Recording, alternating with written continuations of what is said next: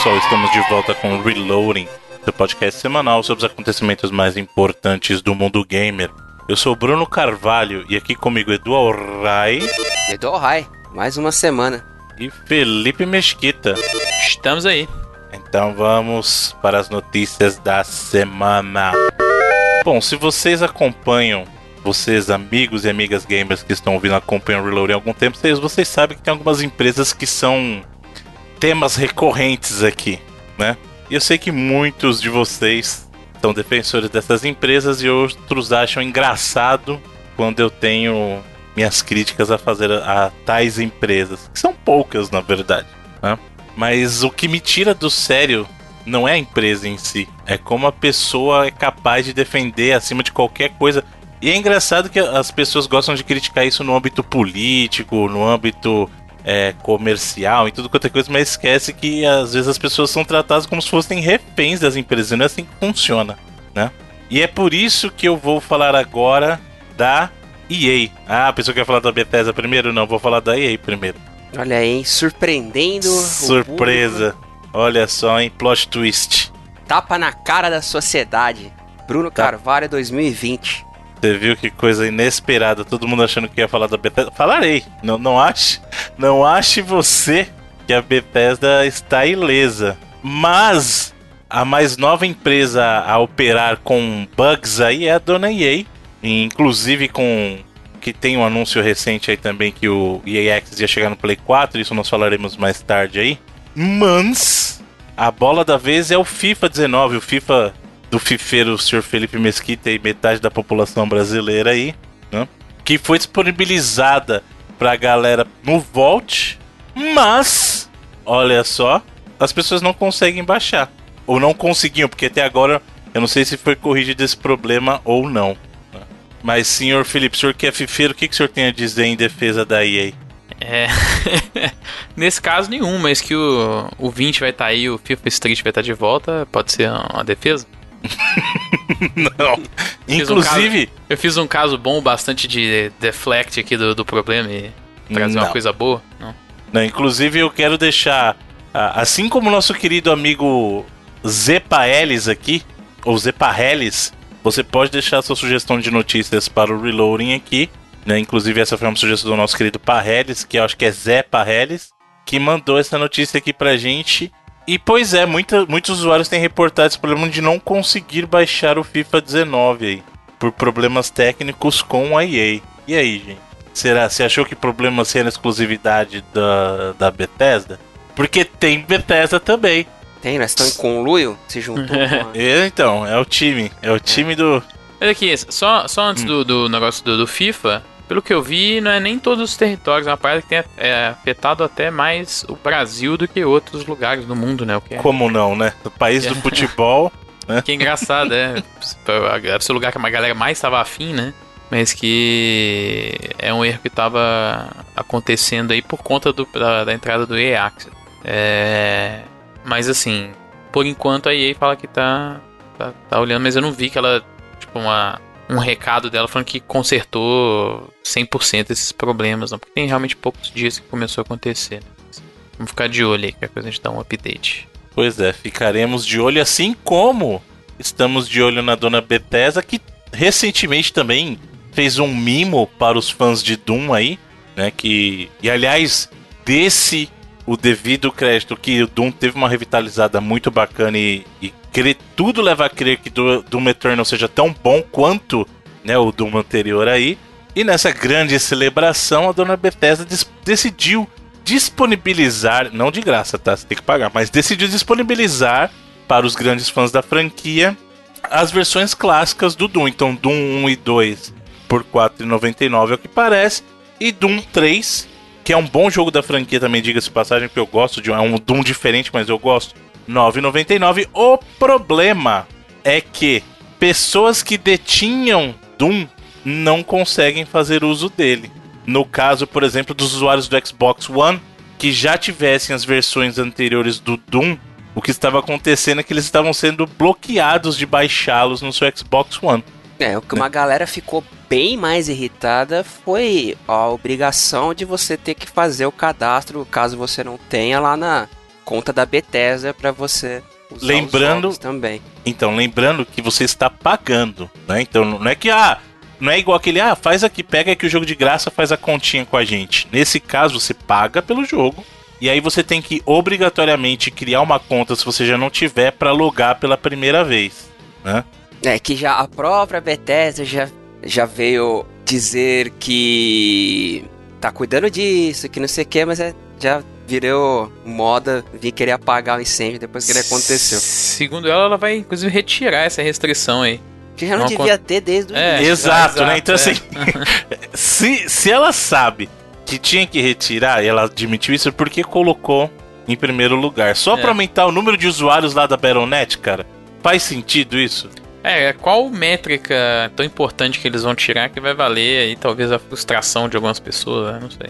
Aliás, eu falei Battle.net, Se eu, tô, eu Battle.net, falei, é, eu já- tô já- maluco, é mano. Battle.net é da Blizzard, tô doidão, é mano. Bethesda Net mesmo, né? É Bethesda Net, aqui tudo net, mano. Já não basta net no Brasil aqui, usa Bethesda Net, Blizzard Net, Battle.net, tudo net.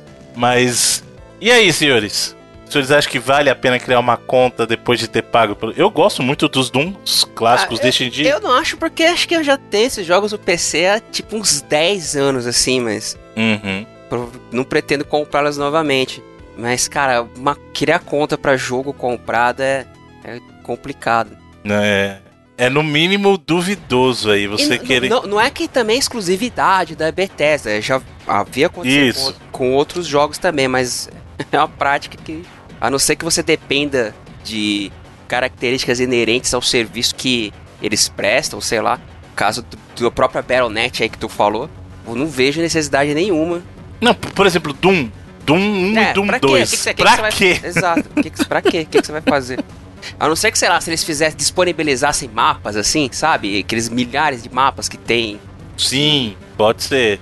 Mas a- mesmo assim, né? Eu acho que deveria ser opcional. Cara, se você quer o conteúdo adicional, loga, loga com a tua conta da, da Bethesda aqui e baixa, sabe? Não forçar o cara Hum. pra rodar o jogo que ele pagou, o cara ser obrigado a criar uma conta, sabe? É. Criar polêmica à toa. É, É de bobeira, E, e sabe? Vale bobeira. aquilo que eu comentei recentemente até sobre o a Warner com relação ao Batman, que digamos que a Bethesda não tá numa fase muito boa pra puxar polêmica pro lado dela, né? Até re- recentemente, não sei se vocês têm acompanhado, a- o próprio Wolfenstein Youngblood, que embora tenha tido aí uma recepção até razoável por parte da crítica, mas o público tá metendo pau na questão de microtransação, Transação, né? né? Uhum. De ter mudado meio que esquema pra um, um híbrido assim, meio de RPG, de loot shooter, né? De ter muito grinding e tal. Até cara reclamando, ah, assim, ah, da simplicidade da história. Não aqueles caras falando, ah, política e tal, isso daí é minoria, mas a galera que tá reclamando da simplicidade da história, que não tem nada a ver com aquele. com os enredos rebuscados aí que tem tido nos jogos mais recentes. E isso é o que você mais tá vendo é a galera sentando a lenha no jogo. É mais uma aí pra conta dos caras também. E foi uma parada que o próprio Raid esse ano teve também, umas microtransações que não atrapalhavam muito, mas tinham em situações assim, que geralmente você não encontra também, a galera já deu uma reclamada. No Wolfenstein tem um problema que eu vi a galera reclamando que tem é, fases ou até inimigos que você não consegue enfrentar se você não atingir certo level, né? E aí É, leva questão essa do- questão do um pouco do grind, né? grinding que você falou, que é um aspecto que eles não falaram nada antes do, do lançamento, né? Então pegou muita gente de surpresa aí. É, Essa galera da. que você falou, é. É totalmente excluindo essa galera que tá reclamando por- do fato do jogo ser político, que é uma maluquice do caramba. O cara reclama que Wolfenstein é, de É. alguma forma político. Tipo, você matar nazistas. O que, que, tem É, de não- que, que que tem de político nisso? Vamos fazer, né? É, pois é. Isso é, é o mote do primeiro jogo. É, Lá de Eu não- 1900 e bolinha.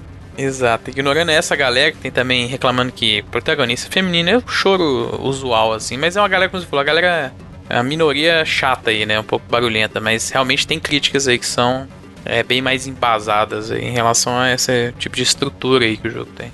Bom, e tem uma, uma empresa que é novata, pelo menos nesse tipo de reclamação aqui, que é a dona Rockstar. E aí também, não vou nem dizer que é culpa dela esse problema em específico, mas é, inauguraram um cassino dentro do GTA Online, né? Inclusive tem diversas modalidades para você gastar o seu, seu É, é, dinheiro É, né? na verdade, ele- eles abriram o cassino, né? Porque ele tava lá fazia tempo. É, então, abriram para pro povo, né? Abriram É. pra população poder apreciar. E acontece que, estranhamente, devido a legislações locais aí com relação a apostas, que eu, que eu entendo que existam esse tipo de, de legislações para os países, mas o acesso ao cassino dentro do jogo, em mais de 50 países, está bloqueado. E aparentemente isso partiu da própria é, Rockstar para evitar problemas justamente com a questão de legislação. Só que aparentemente esqueceram de avisar os usuários aí, pelo que eu vi é, nas reclamações aí. É, Eu não, tô, eu não tô entendendo o seguinte. Existe risco real de você. Você compra os chips do cassino, porque eu não joguei. Existe o risco real de você perder dinheiro? Por exemplo, você tem que comprar as fichas do cassino com dinheiro real? É um pack que você compra? É loot box? O que, que é, cara? A, Porque- a, a questão do dinheiro é, eu não vi necessariamente, mas que dá para você comprar coisa no GTA Online com dinheiro de verdade. Acho que por isso que eles estão. É a parada, dentro do cassino você só usa o dinheiro que você tem no jogo. É, mas do, você consegue Mas di- comprar packs de dinheiro no- do jogo. com dinheiro de, de verdade. verdade. exatamente. É. Hum. Mas olha, a experiência que eu vi de muita gente falando que tá jogando não é nada negativa, não, sabe? Tudo bem que é o começo, né? Mas que. Muita gente falando que é um dos updates mais interessantes aí dos últimos tempos, inclusive, do, do jogo. Então. Sabe? Então. É. Pelo que eu entendi. é, eu tinha visto até muita gente falando que você não tinha como usar dinheiro real, de fato. Que. Tipo assim, os, os, os dinheiro que vem pelo Shark Card lá, que é o que você compra pra pegar dinheiro, Uhum. é, dentro do jogo é o dinheiro que você. É tipo a microtransação que você pega dentro das lojas, né? Que acho que chama Shark Card, eu acho que é isso.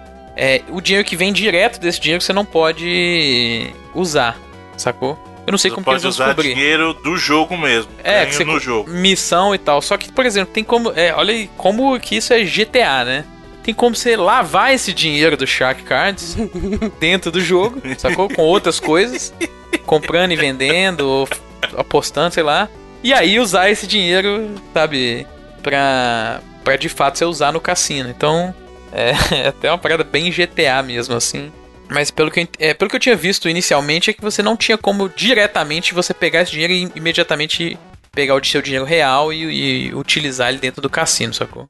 É, mas a questão é que em cerca de 50 países aí, pelo menos até onde nós temos a informação, as pessoas não conseguem acessar o cassino. Então fazendo, teve uma galera acho que no Reddit lá fazendo uma listinha de quais países estavam envolvidos. É, e- E ainda tá meio nebuloso que a própria Rockstar não, não, não explicou direito. Teve gente falando que, por exemplo, essa parada de você lavar o dinheiro só é, é, funciona é, para exatamente esses países, sacou? Que estão nessa restrição.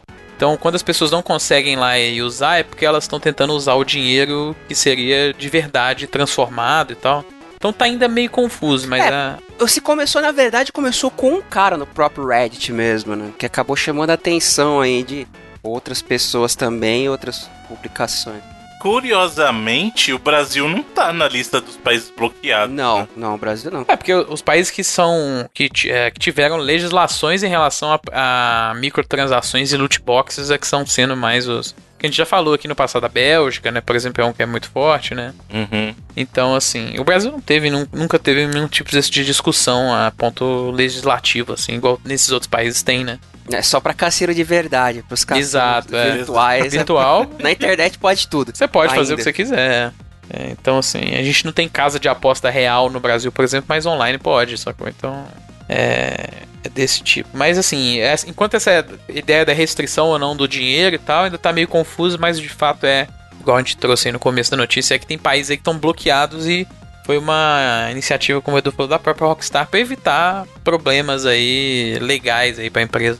Falando em evitar problemas legais, talvez seja um pouquinho tarde para dona Nintendo fazer isso, porém, segundo um, um informe aí, segundo um report, a dona Nintendo decidiu que vai consertar os problemas dos Joy-Cons da galera aí totalmente de graça. Todo tipo de reparo a partir de agora, que for relacionado a- aos problemas gerados por manufatura. Será que foi só depois que, que ameaçaram mesmo aquele Class processo, action. né? Aquela, a class action, né? Ela, putz, e agora, né? Que fita. Só que talvez tarde demais, né? É, é- é curioso que ela já tinha feito algo parecido no comecinho da vida do Switch, né? Que é no primeiro ano de produção, ela falou: ó, se você tiver esse problema, você pode mandar pra gente que a gente vai arrumar. Só que aparentemente esse é um problema que não foi resolvido nem dos que foram arrumados por ela na época, sabe? É um problema crônico bizarro aí que os, os, os controles voltam a ter, sabe? Porque eu não, não realmente não, é, não consigo entender de fato o que é, até porque a gente não tem exatamente essa explicação. É, a parada do controle puxar pra, pra esquerda e tal, que o pessoal É, tava. E até, por exemplo, controles que ela arrumou no passado apresentavam Controle- esse problema de novo. dar problema. comunista! É, puxando pra esquerda. Mas é. E aí agora ela tá se prontificando por conta dessa comoção toda, né? É o report lá que vem até da Vice, né? Que ela vai se prontificar, arrumar todos os controles enquanto eles tiverem problema, sabe? Se você tem um Joy-Con que tem esse problema e mandar pra arrumar, ele voltar e apresentar esse problema de novo, ela vai continuar arrumando aí. É a- aparentemente a, a indicação que ela tá dando para as assistências técnicas aí, pra é, botar o custo dessa, desse reparo na conta da Nintendo. Então já sabe, né? Que é, é aquela, aquele velho ditado: quando a água bate, né? Aí a gente Aí, começa só- a se agitar, né? Só pra deixar alegre o nosso povo daqui, nada pro Brasil ainda, tá? Só pra, pra fora por enquanto. É, até porque a gente sabe muito bem qual é a situação atual da Nintendo. É, não vende aqui, não tem nem como, né? É, não tem como vou te dar suporte do quê? Mas antes que fique a dúvida aí. A Nintendo é literalmente me processa. Primeiro, aí depois eu faço alguma coisa. Filosofia Silvio Santos. Pois é. Olha só, os senhores que vivem reclamando da Epic, querido, os defensores do Steam que vivem reclamando da Epic, que ah, a Epic não tem Y, a Epic não tem Z, tá faltando X. Pois bem, uma das features que a galera do Steam se vangloriava de ter aí, se bem que não é todo jogo que oferece, é? Ah, quase todo hoje. Dos novos, não tem nenhum É. que não tem, assim, pelo menos. Eu tenho um jogo ou outro na minha lista que não dá suporte, não, mas a gente tá falando do save na nuvem. Você que gosta de ser os- ter os seus dados na internet, pelo menos de jogo não tem problema, né? Você agora pode ter o seu save lá na nuvem da internet, bonitinha, aquela nuvem bonitinha, com os jogos adquiridos na Epic Store também. Olha aí que bacana. É, eles estão É. começando com É. alguns, né? Inclusive, eles estão ah, dando agora o Moonlighter e o This War of Mine, dois jogaços. Jogar. E depois Isso. vai vir o Alan Wake e que mais? Qual é o outro? For Honor. For Honor, né? Ah, For Honor, né? É passável, É, né? For Honor já deram de graça no Steam já. O Alan Wake que eu tava quase comprando aí. Inclusive o ouvinte nosso, o Newton, chegou a. Newton Jr. chegou a perguntar se você não queria a cópia dele e tal. E eu tava fechando com um cara aqui de BH pra comprar também. Agora que vai vir na Epic Game Store, nem vou comprar mais. Obrigado aí, o, o maluco Tim da. Epic Tim, Tim Sweeney aí pela, pela graça alcançada. É, mas pelo que eu vi, o This War of Mine e o Moonlighter já estão vindo com a questão do save em nuvem. É, é uma boa ideia pra você testar o seu save e o jogo tão de graça, né? Porque você que Sim. muita gente vai estar jogando, né? Então. Não tem o que perder. Pô, eu tenho usado mais o launcher da Epic lá e eu vou dizer que eu tenho gostado do estilo dele, assim, dele ser bem mais limpo, sabe? Bem mais. É porque ele tem bem menos coisa também. Sim, né? exato, mas ele é bem limpo, funcional, assim, É. né? nesse, nessa, nesse que eu, eu ainda gosto mais do Steam Big Picture lá, que é muito mais legal, porque eu, por exemplo, eu- já há muitos anos eu deixo meu PC ligado na TV, né? É, pra jogar com o controle, né? É, exato. Mas... É, eu também costumo usar só ele também, não. É, mas assim, eu nunca ainda joguei nada ainda na Epic só tenho os jogos todos lá, mas nunca joguei nada não. Acho que o, o Alan Wake vai ser o primeiro aí, que eu tô bem afim de jogar tem um tempo, então veremos aí. Ele aceita os dois controles, Play 4 Xbox normal? É, normal. O... E do Play 4 eu usei sem usar aquela gambiarra lá do DS4 Windows lá, sabe? Sei, sei. Usei ele Ele- direto como o driver do já. é, wireless controller lá. Hum. E funcionou com o Action Verge. É, com os prompts do Xbox, né? Que é uma coisa É. que acontece aí bastante. Até na Steam às vezes acontece. É a maioria. Agora é mais por um- uns dois anos pra cá que estão colocando os, ah, os prompts do PlayStation. Ou você mesmo, de repente, dependendo do jogo, fica até É, a dá pra você dica. trocar. Isso, fica até a dica aqui pro ouvinte. Você pode até procurar. Normalmente aquela página, o PC Gaming Wiki, é PC Gaming, né? Wiki, de wiki mesmo, tipo a Wikipedia. E normalmente eles colocam nessas páginas questão de das opções a respeito do jogo, do que ele tem, do que ele não tem, se ele suporta controle, se ele suporta. E quando tem a- alguns jogos, quando tem essas versões alternativas, eles acabam colocando lá também. É um projeto de wiki mesmo, co- comunitário assim, né? e que é bem legal. Normalmente, é, eu, eu, pessoalmente eu gosto mais dos prompts do PlayStation do que dos prompts do Xbox, embora não tenha problema com nenhum dos dois, mas por questão de preferência eu gosto mais dos do PlayStation e eu acabo colocando às vezes nos jogos que não tem. Né?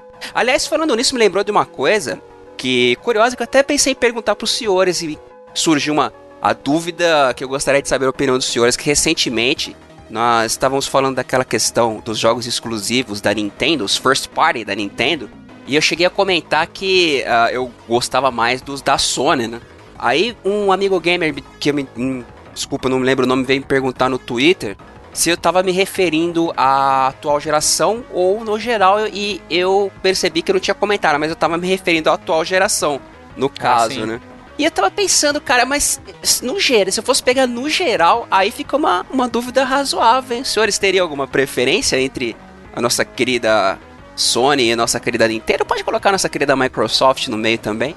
Eu acho que se pegar no geral, acho que teria que dar pra Nintendo. Ah, a Nintendo ganha, né, cara? Eu acho que a, a, Sony mudou muito em termos de qualidade, mesmo da última geração pra cá, né? Uhum. No Play 1, é... se você pensar ainda na época que, beleza, Crash, naquela época era First Party, né? O próprio Spyro também. Mas se você for fugir desses, pô, Gran Turismo é um que eu gostava muito. Ace e... Combat. É, é não, na verdade não era, né? First Party. Ace Combat era só publicado é. lá, mas. Mas tinha é, mais né? pra quê? O... Não, mas é porque o. Não, mas é third party. É, é que a gente tá falando. A gente tá falando de exclusivo first party. Porque é diferente, né? Uma coisa é títulos first party. É isso, é. Vamos, boa, boa. Vamos colocar os software. Que seriam os publicados, né? Pela, pela empresa. Então, tipo assim, no, no Play 1 o Bruno vai ter o Wild, Wild Arms, que ele gostava bastante. Que é fantástico. Melhor RPG. Oh, mas é, a Nintendo tem lá. Super Metroid. É, pois é, a Nintendo sempre teve o, a força no First Party. Até no Play 2, você pegar o, os jogos da Sony, o Ico e Shadow of Colossus são dois jogaços assim. Aí você joga os Mario Galaxy aí, né? Pois é, mas é da Nintendo tá muito na frente nessa época, sabe? Eu acho que minha posição se mantém. Eu até comentei isso lá no programa quando a gente discutiu isso em termos de quantidade de jogos bons, eu acho que a Sony leva. Em termos de qualidade, eu acho que a Nintendo leva. Porque eu ainda não vi, por exemplo, nessa geração, o Breath of the Wild da Sony. Só que a Nintendo, por exemplo, Sim. isso considerando o Switch essa geração, né? Que não, não, é... não. A Nintendo é complicada. Geralzão, se for considerar o geralzão. não, mas eu acho que isso, isso permanece em todos os casos. Eu acho que se você comparar a Nintendo sempre vai ter os melhores first party, mas em quantidade eu acho que as outras plataformas conseguem ter mais, só que eles não são tão expressivos, é isso que eu quero dizer. Hum, então, se você pegar para comparar é, o, o próprio Play 3, por exemplo, a gente teve no Play 3, eu acho uma quantidade maior de first parties que chamaram a atenção do que da Nintendo. Só que os da Nintendo, por exemplo, a gente tá falando de Mario Galaxy, é, é gente... lembrando que aquela geração era do Wii, né? Que tinha... É, se Isso, pe então. pegar o Wii U, não sei. Entendeu? Então, assim, eu acho que a Nintendo, quando ela lança um first party, meu amigo, a qualidade ela joga lá em cima. Então, nem, os outros nem chegam perto na qualidade. Mas eu acho que em quantidade, principalmente nas últimas gerações, eu acho que a Sony tem lançado mais first parties interessantes. Mas não chegam no nível da Nintendo. Então, se você perguntar qualidade, Nintendo, quantidade, Sony. É, isso porque ela eh, tem publicado menos jogos né, ultimamente também. Apesar é, mas de... se você pegar só o Play 4, por exemplo, vai, se eu for falar de jogo first party no Play 4, que realmente são jogos que chamaram atenção, eu boto o Horizon, eu boto o próprio God of War, sabe? Eu boto o próprio, querendo ou não, o Spider-Man nesse caso pode ser considerado um título first é, party. É, ele é first party. É. Entendeu? E aí, só que aí eu falo assim, é o que eu falei, só que nenhum deles é o Breath of the Wild, por exemplo né? Então é isso é. que eu falo. Nintendo, eu... para mim, é qualidade lá em cima, mas eu acho que nos últimos tempos a Sony conseguiu mostrar principalmente em termos de títulos novos, cara. Porque eu acho que a Sony tem, ela consegue criar franquias grandes assim do nada. É o caso que aconteceu o próprio The Last of Us, o próprio o Uncharted foi Uncharted. O Uncharted quando surgiu foi isso. Sim. O próprio o God of War, quem imaginou quando saíram os primeiros God of War que ia chegar desse jeito agora lá no Play 2? Hum, é, né? pessoalmente eu, eu até falaria que eu gosto mais do God of War do que do próprio Breath of the Wild nos últimos anos assim. Mas Olha ainda aí. diria que, por exemplo, o Mario Odyssey ainda entre você pegar jogos first party dos últimos 5 anos, acho que é o meu favorito aí de todos, seria o Mario Odyssey. Mas a, é curioso, eu acho que a, a, a, Nintendo sempre teve a força da qualidade do first party. Eu acho que a Sony uhum. foi crescendo, assim. Acho que. Sim. E no Play 3 foi que ela conseguiu equivaler até. É, como você falou, números, né? o Play 3 teve muitos jogos bons assim, jogos até de perfis que eu acho que até faltaram nessa geração, assim. Você não tem nada no escopo e natureza do que você teve do Journey, do Flower, do Finch é. Swan, tal, coisas desse tipo. É, mas também você não teve nada naquela geração do que, sei lá, o próprio Horizon, um jogo de mundo aberto desse tipo, sabe? É, e a Microsoft, acho que ela teve muita força no começo, né, cara? Halo foi uma parada absurda, assim. Os três primeiros, principalmente, em questão de mudar a identidade dos do, do jogos de tiro em primeira pessoa, né? Principalmente para trazer aquilo pro console, que é algo que você não tinha. Sabe, o Halo 1 ele era uma evolução do, de FPS que você estava associado ao computador, né? Uhum. E quando ele veio pro console, ele era um FPS no console que era melhor do que o FPS no computador até. Apesar de que ele também saiu para computador depois. É, veio, eles começaram com a galera lá da Apple lá sendo desenvolvida. Sim, sim, é. Então, assim, é... A Microsoft foi uma que deu, eu diria que deu até... Eu não, não sei exatamente se é uma caída em relação à última geração, porque ele tem, tem produtos nessa geração que eu acho até mais interessantes. O Sunset Overdrive é uma parada que eu acho fantástica, assim, que é pouco falado até. A própria série Forza, para mim, é muito melhor hoje em dia do que era no passado, com Horizon e tal. É, eles têm produtos como o Ori, que é, por exemplo, algo que acho que nem Sony nem Nintendo tem nessas, nessas últimas gerações. Projetos indies aí que uhum. são qualidades além de, de, que a maioria de, dos projetos que você consideraria AAA, assim. É, que é uma coisa que eu esperaria até mais da, da Nintendo a gente tá começando a ver mais agora, né? Mas é, eu espero que a gente veja mais aí usar as propriedades dela com developers. E a Sony meio que dropou isso. Ela teve vários releases nessa geração. Você, você consideraria indies entre aspas, né? Porque são jogos que estão recebendo suporte de publishers gigantescas aí, né? De plataformas inteiras.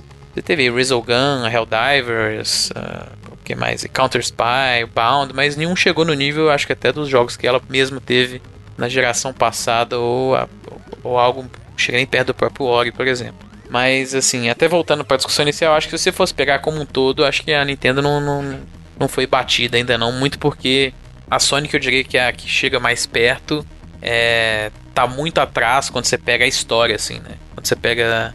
É uma empresa que tem pouco mais... 25 anos agora, a Sony, né? É, é durante, 94. sei lá... Pode pegar, é, é por aí dos, durante os, de, os 10 primeiros, assim, sabe? Eu acho que ela. Ah, não, peraí, detalhe, 25 anos de Sony não, não é isso? É, é. é de PlayStation, exato. PlayStation, de, de, de, de, PlayStation, exato. É, eu diria que nos 10 primeiros anos, assim, a qualidade dela é muito inferior a esses é, 15 anos que nós estamos experienciando agora, assim, sabe?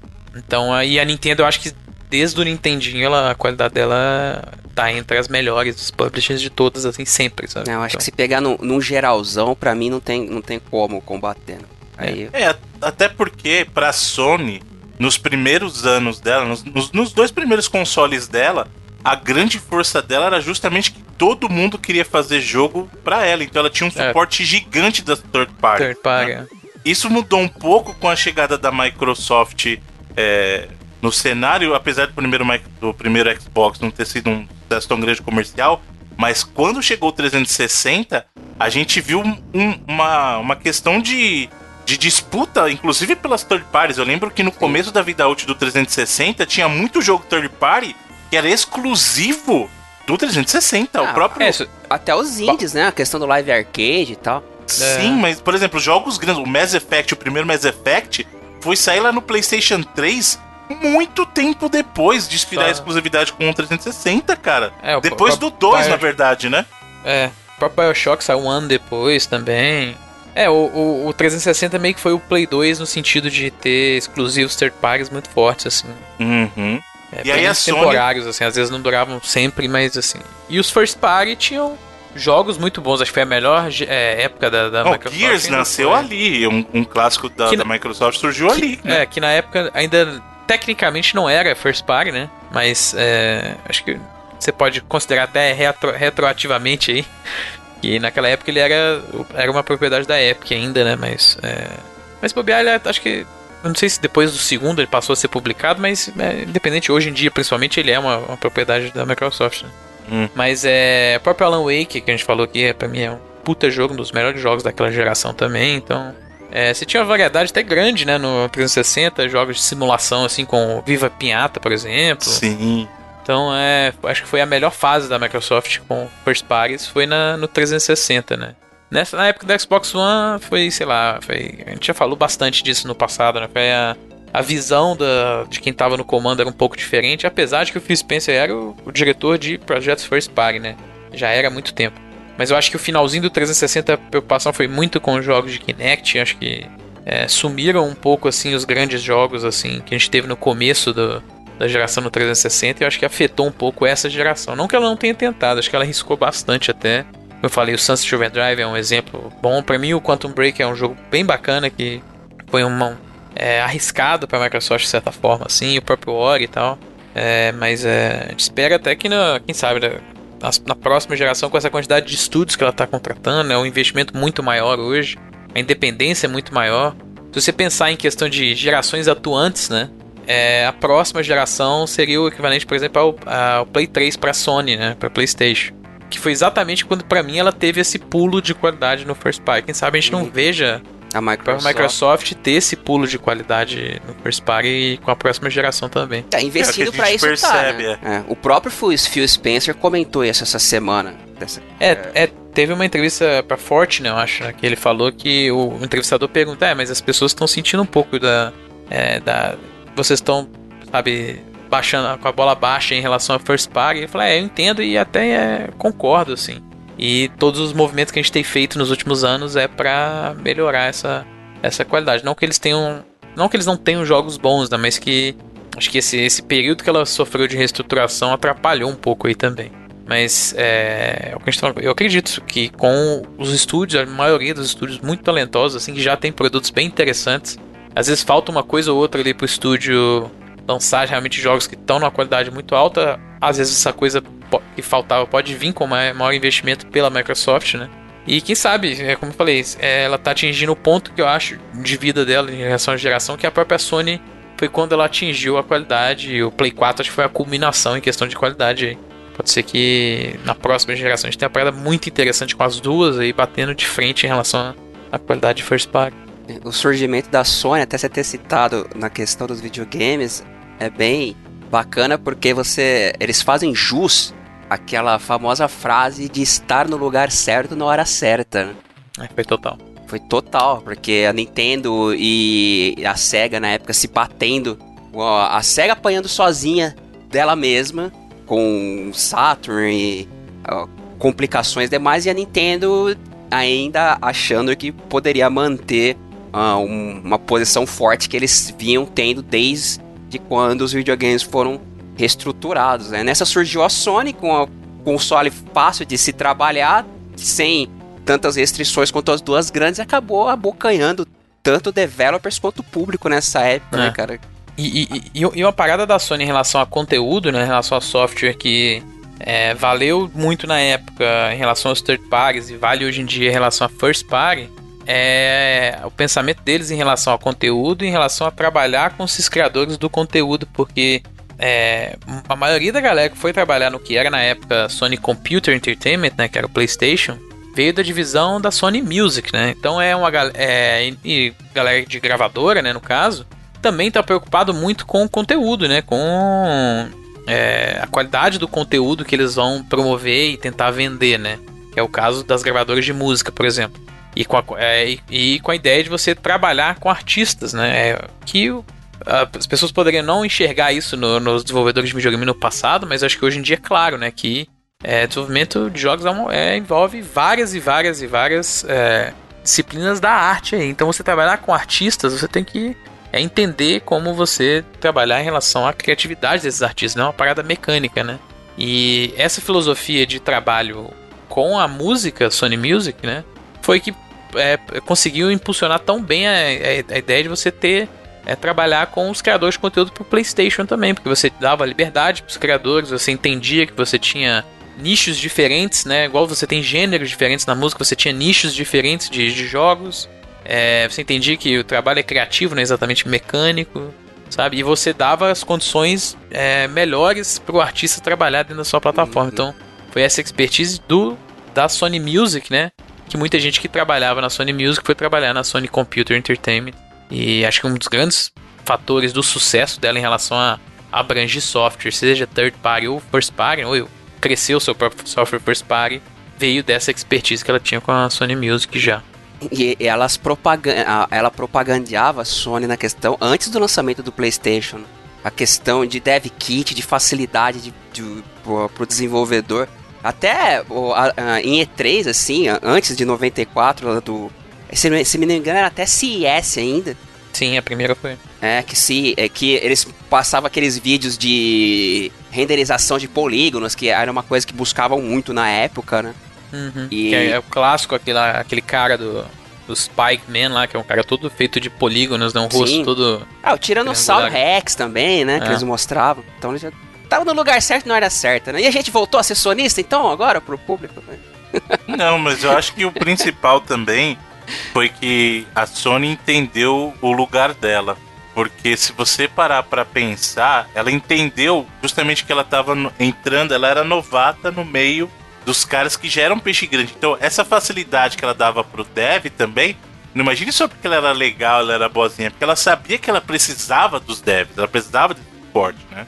Então, muito disso se deve a, entre aspas, humildade dela reconhecer, cara, eu sou um novato aqui e eu preciso fazer alguma coisa, eu preciso oferecer algum atrativo para que esses caras que já estão acostumados com os resultados da Nintendo, por exemplo, que até ali era dominante do mercado, queiram fazer conteúdo para mim. Acreditem na minha ideia, apostem em mim. E aliás, falando em apostas, teve muita gente que apostou no começo lá de Dreams, falando que é uma grande ferramenta de criação, e nós chegamos a discutir isso. Será que você conseguiria fazer jogos efetivamente ali dentro, o que se provou ser possível, né? E agora a dona Miriam Molecule tá levando isso ao próximo nível aí, inclusive considerando contratar, ou, ou vou dizer contratar efetivamente, mas contar com o apoio de times de desenvolvimento mesmo para desenvolver conteúdo para dentro do Dreams, cara. Inclusive postando, vai ter job posting tudo para isso. É, uma das. Talvez os problemas até que o Dreams tem é que se você quiser fazer algo de fato completo, é, você vai ter que ter muita dedicação, sabe? É, eu, eu costumo entrar pelo menos uma vez por semana aqui para ver é, coisas novas e criações da galera e realmente é impressionante que, o, que as pessoas, botar entre aspas, amadores assim, já tem feito com a plataforma, né? O que a Miriam Molecule está querendo fazer agora é mostrar que ela pode ser, em tese, uma ferramenta que developers experientes aí, grupos experientes consigam de fato fazer jogos aí, independente da duração, do, do tipo, sabe? E a ideia é exatamente contar com meio que é, é, é o que eles, eles até falam no, no, na descrição do job posting que é, é mais do que um contract, assim, que às vezes ocorre muito no desenvolvimento você ter é, contratar developers de fora ou funcionários de fora para trabalhar dentro do seu jogo ali por contrato, né? Fazer é uma terceirização é, de parte do projeto, né? Uma terceirização de arte, design, qualquer coisa que, que precise.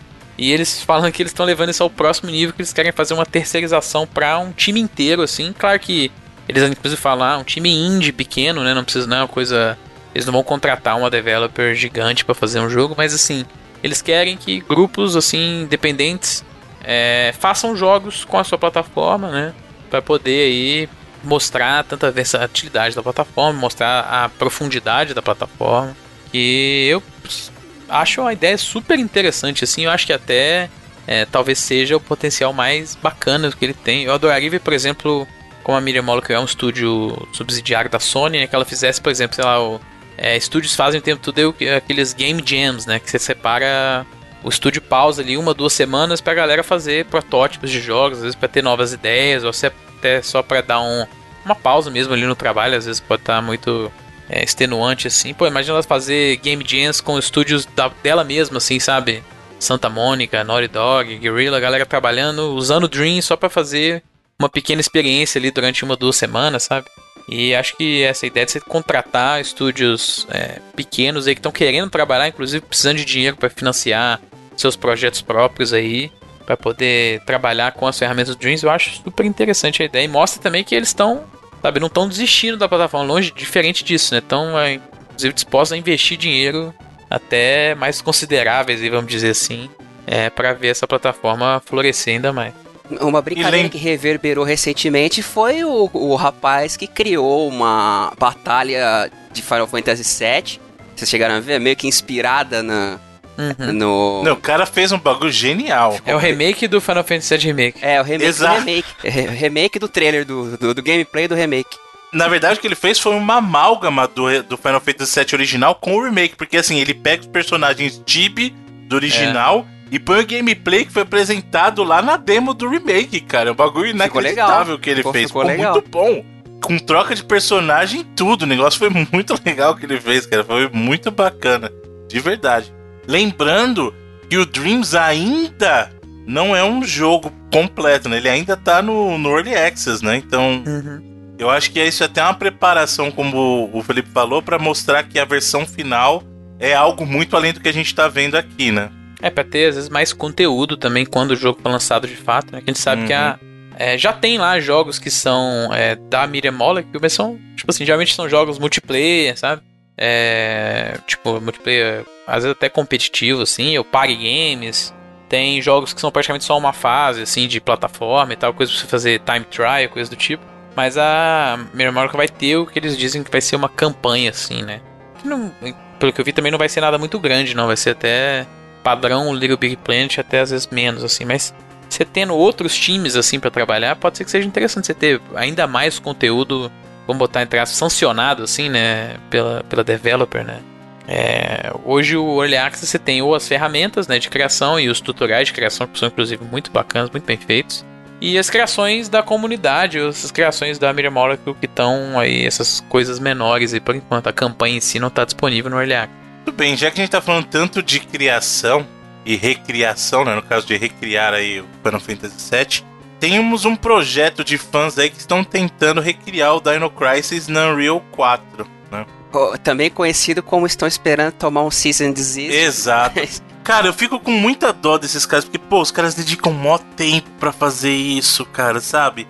E, e, pô, eu entendo que os caras têm uma paixão tão grande, mas isso é um cease and desist esperando para acontecer, cara. Vai, vai, que de repente acontece que nem com o Resident 2, que chamaram os caras. Lembra aquele projeto que eles fecharam? Chamaram os caras para visitar a Capcom. Se eu não me engano, até gente que, até, que trabalhou uhum. com, com a Capcom depois. Vai que, né? De repente, os caras olham e falam: Ó, oh, esses caras talentosos aí, tem uma coisa que a gente não mexe faz tempo. A gente não pode dizer que não aconteceu porque aconteceu recentemente.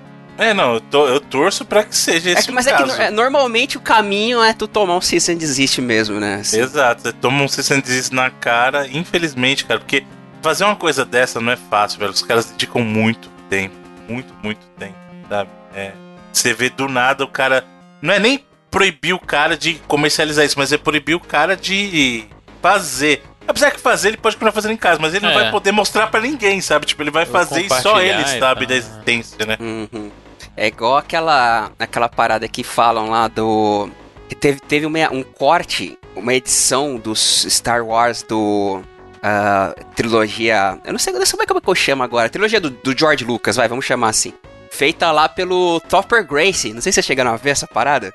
Não, que, não Diz que fez, ficou inacreditável. Só, só, que ele só pode mostrar, só pôde mostrar pros conhecidos assim. E diz que quem viu acha que ficou incrível, assim. Ele fez uma amálgama dos três filmes, assim, do, do, do, da trilogia num filme de duas horas e pouco, assim, e diz que ficou incrível. Só que ele não pode mostrar pra ninguém, né? No...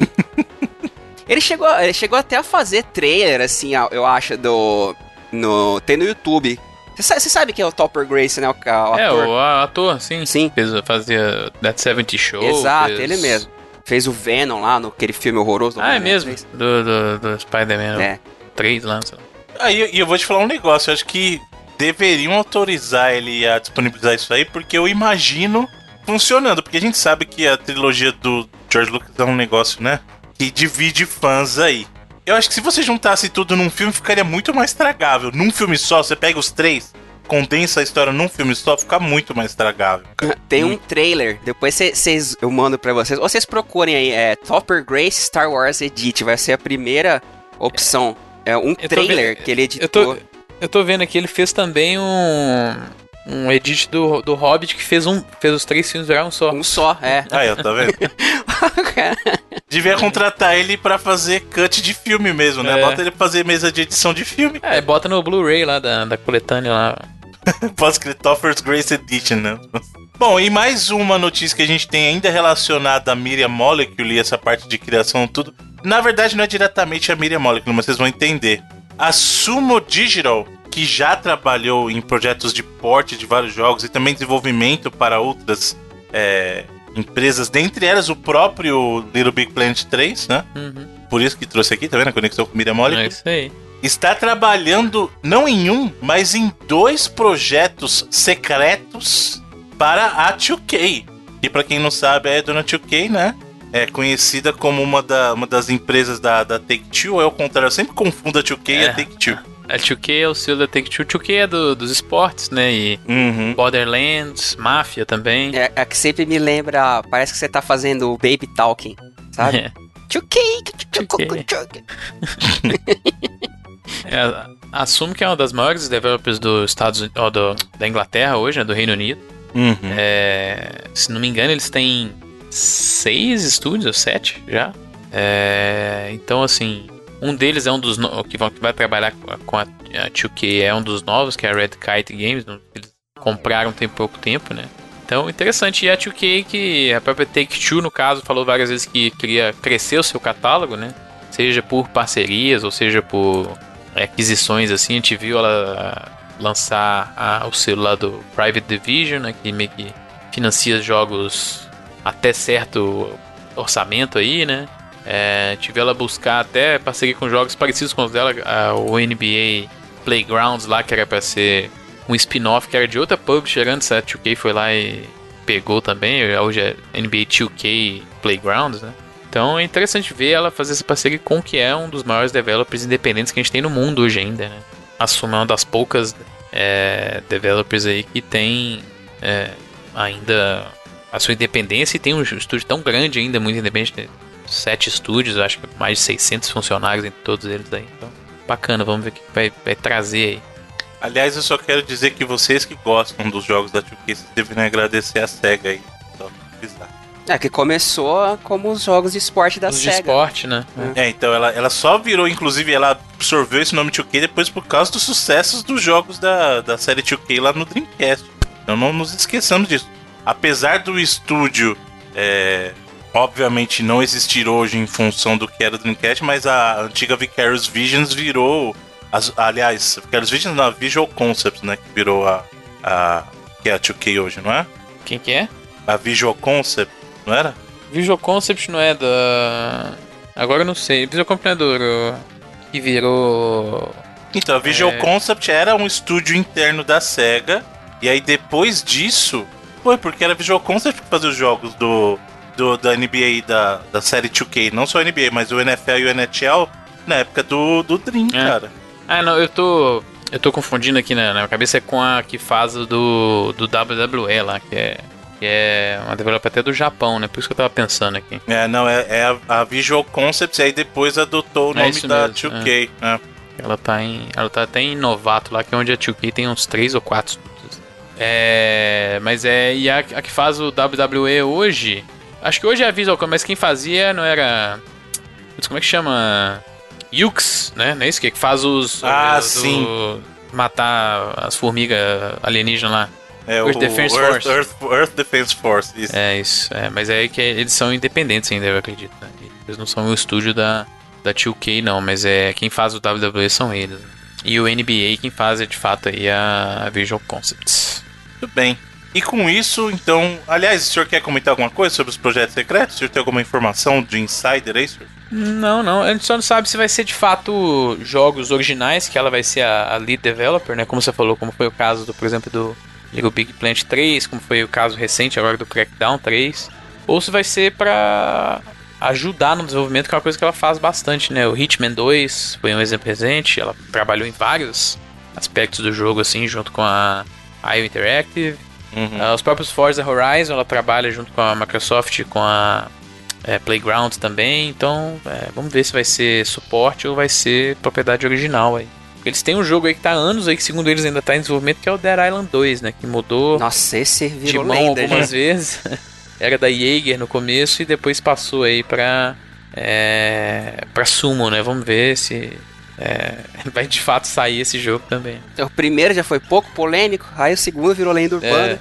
É, é, e o spin-off do meio lá foi meio que um... Na verdade tiveram dois, né? O Riptide e teve um outro lá que era, terceira pessoa. É, um que fica mó galera na tela, assim, tipo... É, É... Over... Como é que chama? A visão de cima lá do... é tipo um top-down, assim, né? Top-down, exato, é. Que é ruimzinho. Muito bem, senhores, e com isso concluímos então a sessão de notícias da semana que nos leva, senhor Edu aos vídeos, trailers e afines. Vamos lá, temos ah, pouca, poucas coisas, mas coisinhas interessantes. Mais um vídeo lá do glorioso Control, jogo da Remedy, que vai ser lançado daqui a um mês, mais ou menos, né? Do lançamento, que É praticamente isso, é dia 30 de agosto, É. acho. Ou é E- 26. tá bem legal. É, É os caras 26, fazem né? os 30. modelos de captura assim muito maneiras, né? É, nas cutscenes tá até bacana. Eu vi nas cenas de gameplay, tá um pouco estranho, assim, mas. Whatever, eu não tô interessado muito é, por conta disso, não. É por causa da bizarrice aí toda. Que tá Uhum. bastante nesse trailer, inclusive, né? Sim, sim. Vindouro jogo da Remedy. Assim como outra, outro camarada que faz boas animações em captura aí de, de movimentos, nosso querido Hideo Kojima. Ah, falando em bizarrice, né? Mano, Trailer de Kojima. Eu- eu- vocês- eu posso falar uma parada? Vocês não vão, vocês não Ah. vão dar risada. Eu comecei a ver esse trailer, parei na metade assim, e falei, ah, beleza, Kojima, valeu. é, assim, Kojima, você sabe que eu sou um cara que admira o seu trabalho. e eu tô fingindo que ele tá entendendo o que eu tô falando, mas você sabe que eu sou um cara que admira muito o seu trabalho, principalmente as suas ideias fora da caixa. Mas eu quero entender de Tá onde você tirou demais. um personagem, velho, que passa 21 minutos vivo e 3 morto. tipo, cara, É, de tipo, onde a, que ele. a- a ideia é que essa parada não é bem um trailer, é tipo uma cutscene tirada direto do jogo, né? É Então o personagem falta, chamado bastante Hart, contexto. né, É. que esse trailer rolou na San Diego Comic Comic Con, vazou e depois foi disponibilizado oficialmente pela Sony. É, que é o personagem que não é exatamente interpretado, mas a, a, a captura facial, assim e tal, o personagem foi do Nicholas Windrefn lá, que é o diretor do, do Drive, do. O que mais que ele fez lá? Vai da série agora lá, Too Old to Die Young também, então. Cara, sabe o que eu tô Bronson começando a também, achar? O Bronson acho que é dele também, é. Que massa. Sabe o que eu tô começando a achar? E, e eu espero muito eu estar errado, porque são pessoas muito. Mas eu acho que o Kojima ele sabe que ele tá com uma doença terminal. Credo. Tá e matando ele o não é cara aí, sério. E aí ele tá deixando esse jogo, tipo, como uma carta, uma mensagem a, tipo, todas as pessoas que ele é fã, sabe? Não, não, é, não é a carta dele pros fãs, presta atenção. É uma carta dele para os ídolos, ídolos. dele. Que horror, entendeu? cara. São as Não, é- pessoas que ele é fã. Eu acho que o Kojima aproveitou a oportunidade pra fazer o que ele sempre quis. Que a gente sabe que o que ele sempre quis foi fazer um puta filmaço, né? É. E ele Cara, chegou bem perto nas últimas vezes, mas agora, agora que o dinheiro vai. entrou. É. Cara, mas é assim. Eu não tô. Agora sim eu não tô entendendo mais nada que tá acontecendo É, a, a- a parada é que ele, ele, ele morre e ele fica três anos, três anos, três minutos tentando encontrar a família dele no, no plano da morte lá do, do universo. E até hoje ele não conseguiu, depois de acho que 280 mil vezes que ele já tentou. Um negócio assim Cara, que que bom. ele fala lá no trailer. Mas é isso aí, falando em louco, a gente tava falando de loucura. Esse aí é o jogo que eu tenho muita curiosidade. Eu não tenho a mínima ideia da qualidade, sacou? Eu não tenho. Se eu tivesse que apostar assim se esse jogo vai ser bom ou ruim, eu não conseguiria fazer essa aposta. Mas que vou ter que jogar por causa da bizarrice, né? É, a curiosidade aí tá além da, da, da noção de qualidade ou não do do jogo. É, No mínimo você vai ter alguns momentos de bom entretenimento. Exato. E Ou vamos lá. risadas, né? Ou vai ser risada ou vai ser choro e ranger É, de dentes. Pelo menos pra, pra, pra discutir o papo maluco dele com os outros vai valer a pena. É, que assim, é, até o grande amigo aqui, que cheio das frases sábias que eu costumo citar, meu querido Harold Stricker, que ele costumava dizer também que. Costuma dizer, né? Tá vivo aí, pô. Que entreter não é necessariamente te divertir, né? Sim, Não é um é, sinônimo. às vezes de- Toda a ideia de que até próprios jogos de videogame não precisam ser necessariamente ser divertidos, né? É. Precisam ser entre... produtos de entretenimento, né? Filmes não são necessariamente divertidos. Tem filmes aí que eu acho filmaços aí que na verdade são chatos pra caramba, se você for pegar mesmo assim, mas que são Sim. produtos de entretenimento fantásticos. Tem, assim. tem aquele filme que te deixa completamente na merda, tipo um, sei lá, um, um Aronofsky da vida, assim, Sim. sabe? Só, ver. só um comentário rápido, e tô aproveitando esse gancho de filme aí. Que eu sei que o senhor Edu não gosta, mas eu assisti, eu terminei de assistir a terceira temporada de Stranger Things, hein? É, tem. Não, Bruno, Bruno Yeah. a questão não é que eu Hum. não gosto, a questão é, é que eu não me importo, entendeu? Mas ó, vou te dizer que é muito melhor que a segunda Ah, temporada. também é. A é segunda muito foi difícil horrível. também, né? Não, não, então, mas é, eu acho, eu ouso dizer que ela tá pau a pau com a primeira aí. Em alguns momentos ela, ela excedeu a primeira temporada, na minha opinião, cara. Que é muito difícil também, né? Só pegar John Carpenter, Stephen King, Wes Pegou, viu? Craven, bate tudo, faz a cena igualzinha, pronto. E pegou. rapaz, Referências aos muita anos coisa. 80. Hã?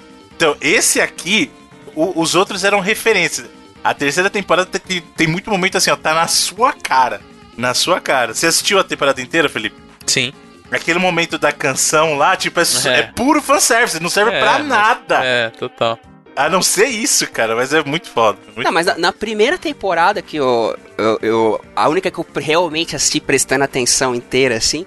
Tem coisas recriadas de John Carpenter, de Wes Craven. Então, mas aí Na- é só, tipo, cara, menção, entende? Então, mas é assim, nessa temporada, eles, assim, ele recria a cena, no- na primeira temporada inteira que você tá falando, ele recria a cena que pra quem é fã vai enxergar. Esse aqui você não precisa nem ser fã, que eles vão esfregar É. na sua cara. Tipo, ele vai esfregar na sua cara, E eu olha. até falei com, com o Edu é, fora do ar uma vez aqui, que eles estão, tipo assim, fizeram questão de usar os poucos tropes dos anos 80 que faltavam, assim. e eles botam no primeiro segundo, assim, é um deles, sacou? É. Mas Não eu tá gostei. puxando só o, o horror, o terror e tal, tá puxando até os tropes dos filmes de ação dos anos 80, assim, também. né? Sim. Mas eu gostei, cara. Eu gostei. O final É. ousado, gostei. E eu gostei muito que, sem dar spoiler aqui, eu acho que todo mundo é, teve momentos bons e teve bom tempo de tela, sabe? Eu acho que eles fizeram tomar uma decisão muito inteligente. É bem melhor que a segunda temporada. temporada, por exemplo. né? Aham. A segunda Mas- temporada é muito ruim. Nossa. E menos episódios também, gente. Que bom, hein? Bom. Muito bom. É. Dá pra ter menos ainda. Foi ok. eu devo dizer bacana. que acho que estou no segundo mês sem Netflix e não está me fazendo falta alguma. Muito pelo Segundo contrário, eu da- vou comprar duas pizzas já. Aí, Segundo mês tá da desintoxicação aí tá, tá aí, né? Da- do rehab. Pizza é alegria. Muito bem, chega de Stranger Things, vai. Vamos pra próxima esfera, por favor. Vamos lá. Cara, é- é um vídeo aqui, é, no mínimo curioso. É um jogo anunciado para dispositivos móveis chamado Rockman X Dive. Que eu não sei quando vai sair, não sei. Então, é, se eu não me engano, é um trailer da é, é, Capcom da Coreia? É isso? É, eu acho que por enquanto só tem é, trailers é, de mercados da Ásia aí mesmo. E é tipo. É uma homenagem ao, Mega Man X. O que vocês entenderam desse trem aí? É, não entendi muita coisa também, não. Porque a galera ficou puta pra caramba, né? Que é jogo de mobile, não de as plataformas tradicionais assim, mas. É que convenhamos, não é a. Hoje, a, um- a plataforma mais, digamos, que te dá a perícia pra jogar Mega Man. É. Tanto é que no próprio trailer eles dão a entender que é melhor você jogar com algum tipo, aí pega da Aí vida, pega, né? né? É verdade. é. Mas é, é, o visual parece um pouco do, do 9, né? Tipo assim, o estilo. Mas a gente dá Sim. pra ver pouquinha coisa, né? Então No- não tem como no- saber muito. Do 9? Não, não tem Do 9. X8. É. X9 não. Não, não, do, do Mega Man. É, on- 9 não, do 11, 11, mesmo, do que saiu agora. É. Do Mega, 11 Mega Man saiu. X9 ainda não tem, prender. Ainda É, não tem, porque quando X9. sair vai ser celebração eterna do X9. É. Brasil sem limites. É, eu vai falar ser. do. Caraca, por dois meses de meme, né? Sem, É, ter, ter sem como. ter o jogo, já tem meme pra cacete. Pois é, o que eu tava querendo dizer é exatamente do 11 que saiu. Tem, saiu ano passado? 2018? Acho que foi, né? Foi ano passado. Ele lembra um pouquinho aí o, o 11, o visual. O ano passado foi esse ano, agora eu tô em dúvida do Mega Man 11, cara. Acho, acho que foi de 2018 mesmo. Não, é isso aí. Fica aí a curiosidade. É bom você ouvir a música da tela título do Mega Man X, de uma versão semi-recriada. Ia ser bacana. Esse é, outro pelo, que, pelo que eu entendi rapidinho, é meio que ele vai recriar momentos do, Isso, da é. série É, X, pra é. você jogar com personagens diferentes. É, pelo que eu entendi, vai ser uma pegada parecida com aqueles de Game Boy lá, sabe? O Extreme, mais É. ou menos, né? Porque o Extreme, pelo menos, é assim, ele recontava a história do X e uma mescla do X1 com o X2. Só que eu acho que esse é, vai ser meio assim, cenários e ver pelo que parece, né? São cenários. Olha, tenta recriar esse momento aqui e ganhar o máximo de pontos que você puder. Vai ser tipo time attack, sabe? Mas não vai ter fase inteira, pelo que eu tô entendendo. Ele vai recriar momentos icônicos do, do X. É, por isso que eu até comentei que seria tipo uma homenagem, talvez, sei lá. Vamos ver, quando sair É. esse troço a gente comenta. Por enquanto fica o Se trailer. for, se for free to play, eu posso dar uma tentada. É, tá, provavelmente, né? Tipo, pra, pra você visitar a fase do pinguim, você coloca tantas moedinhas É. cor-de-rosa.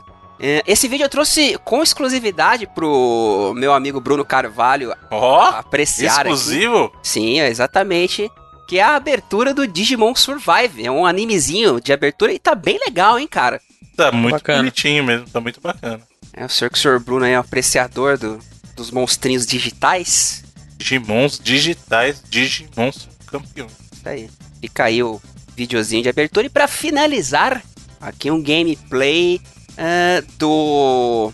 Sei lá, é, quase o. Como é que é o nome do jogo lá? O famosão que inspirou todos esses jogos aí. Caraca, eu tô. Hoje eu tô que nem o Bruno. Do né? jogo? Outlast? Outlast, exatamente. Eu só eu, eu olho isso, eu só vejo Outlast, que é o Tá nosso, bacana, hein? tá, o nosso Pô, querido então, Blair Witch, o jogo da bruxa de Blair. Esse, esse sim sai dia 30, né? O Control acho que é 27. 27, exato.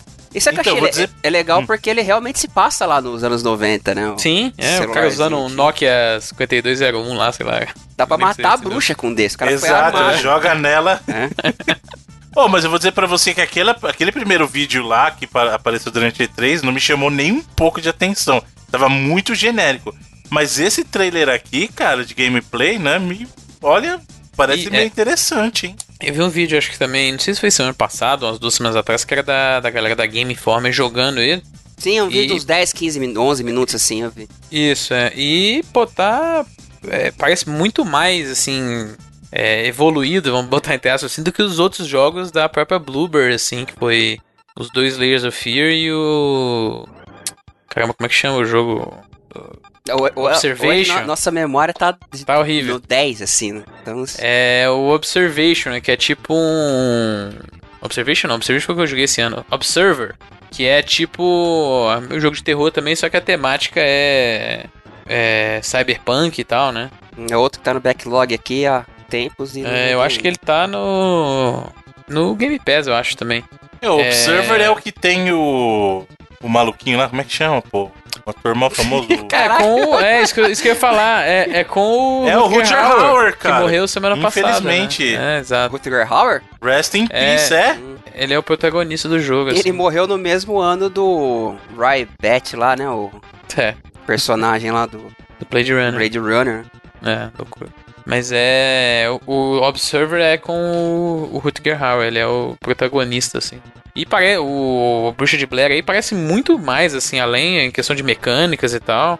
Você tem um cachorro, que só de ter um cachorro você já ganha vários pontos aí. Mas não pode matar o cachorro, hein? Matar o cachorro vai dar problema. É, vai ser muito triste. Mas eu gostei pra caramba, velho. Desse aí. E é outro jogo que vai lançar aí no Game Pass. Então, jogarei com certeza aí. Aí, é isso aí, senhores. É o que temos pra Ah, hoje. Posso deixar, um, posso deixar um, mais um Claro. vídeo aí? Fica à vontade, meu amigo. Foi lançado hoje aí, durante o dia aí, que é da, de um canal que a gente já falou várias vezes aqui, que é lá da galera do No Clip. Eles estão com um documentário agora sobre a galera da IO Interactive, que é a desenvolvedora do Hitman, né? Com um documentário sobre o desenvolvimento do Hitman e do Hitman 2 aí, que foi um processo que levou a quase o fechamento do estúdio, ao estúdio se tornar independente de- de novo, né? A ser dono aí das propriedades do Hitman também, então Foi uma grande virada, né, na verdade. foi. Eles é, vão, e lançar o 3 aí, estão desenvolvendo, né? É, e inclusive do- no documentário eles confirmaram que vai ter um, um terceiro jogo, né? Dessa que a ideia sempre foi ter uma trilogia. Que eles estão fazendo também uma propriedade nova, né? Que hoje eles têm dois estúdios, na verdade, duas localidades aí. E o documentário é exatamente, em vez de ser o Rise and Fall, né? Que geralmente é o que você encontra, é o Fall and Rise, né? Então a com o decaída estúdio- e o ressurgimento. Né, o estúdio que tava pedindo, "Ô, gente, me compra pra eu não falir. É, e os caras conseguiram se tornar independentes, fazer um, um buyout aí pela diretoria, né? Que é uma parada que não acontece muito e que tem dado muito certo, né? Financeiramente pra eles e tal. E a primeira parte do documentário saiu hoje aí, então a gente deixa deixar também os links aí. E tá bacana, acho que não se me engano, vão ser três ou quatro partes, saiu só a primeira por enquanto, então vai ter bastante vídeos aí. E tá bacana a primeira parte, assim, que eles contando meio um pouquinho da história e da. dessa. como foi essa mudança aí da.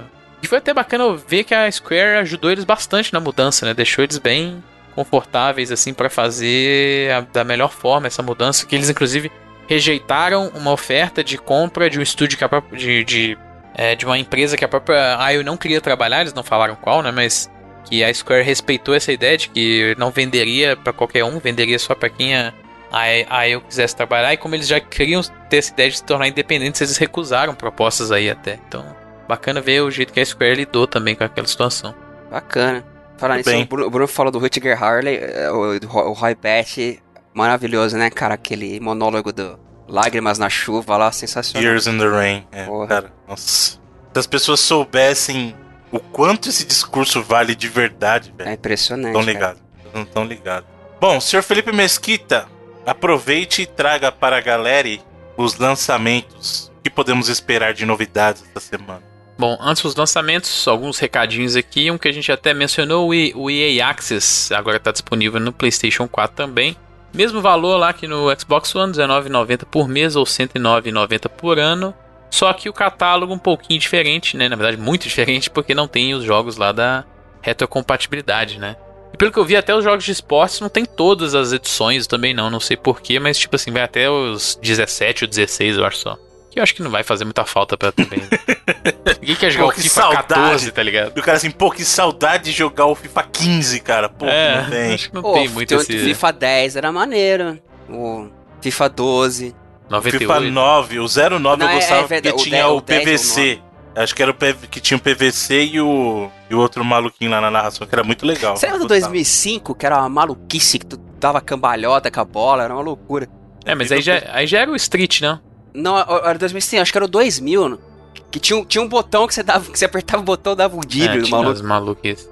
Era o FIFA 2000 tinha botão de drible, era louco o FIFA 2000. FIFA 2000, It's Only Us. Sim, o oh, Robbie Williams. É, exato. Robbie Williams fantástico. Mas tá aí agora disponível o serviço no Play 4 também, depois de anos aí de espera, né?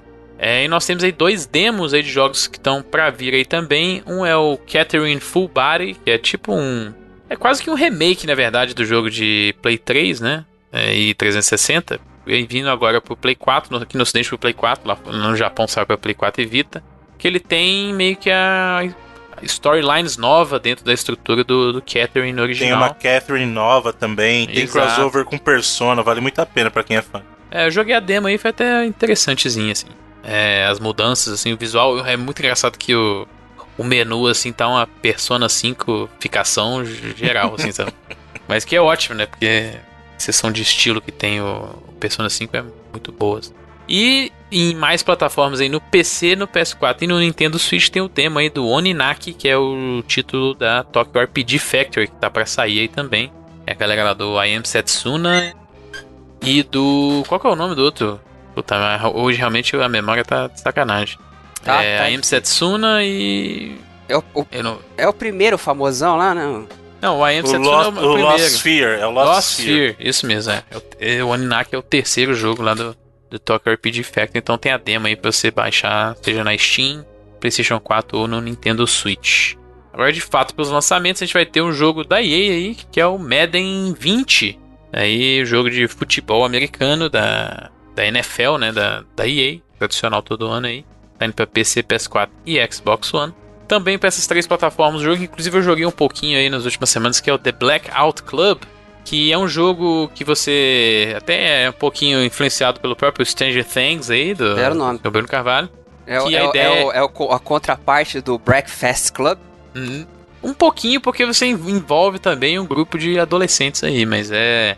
E a ideia é que tá acontecendo alguma coisa bizarra na cidade, na cidade interior dos Estados Unidos lá que ela inclusive tá temporariamente sem sinal de internet, coisas meio bizarras assim. Isso é o terror para muita gente. É, principalmente para adolescentes aí. O adolescente, o adolescente moderno é o fim do mundo. Acabou, acabou o mundo. É, é o equivalente a acabar a energia elétrica na nossa época. É, basicamente. Então eles estão sem comunicação com o mundo exterior, digamos assim.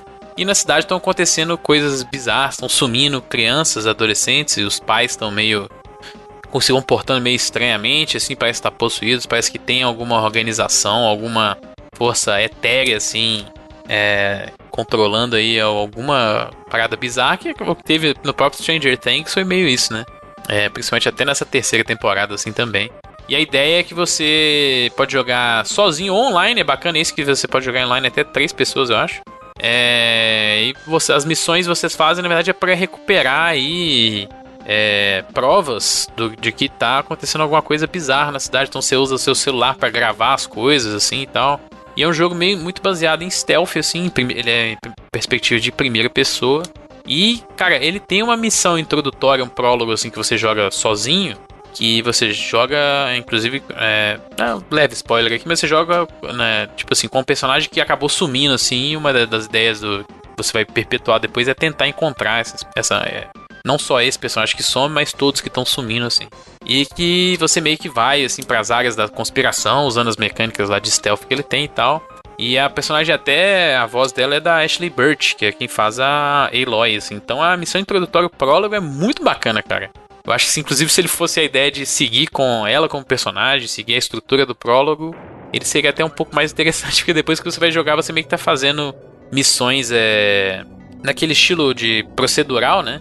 Pra te pagar você como um todo ir subindo de level e meio que você vai subindo de level no sentido que você vai é, descobrindo mais coisas sobre essa conspiração, sabe?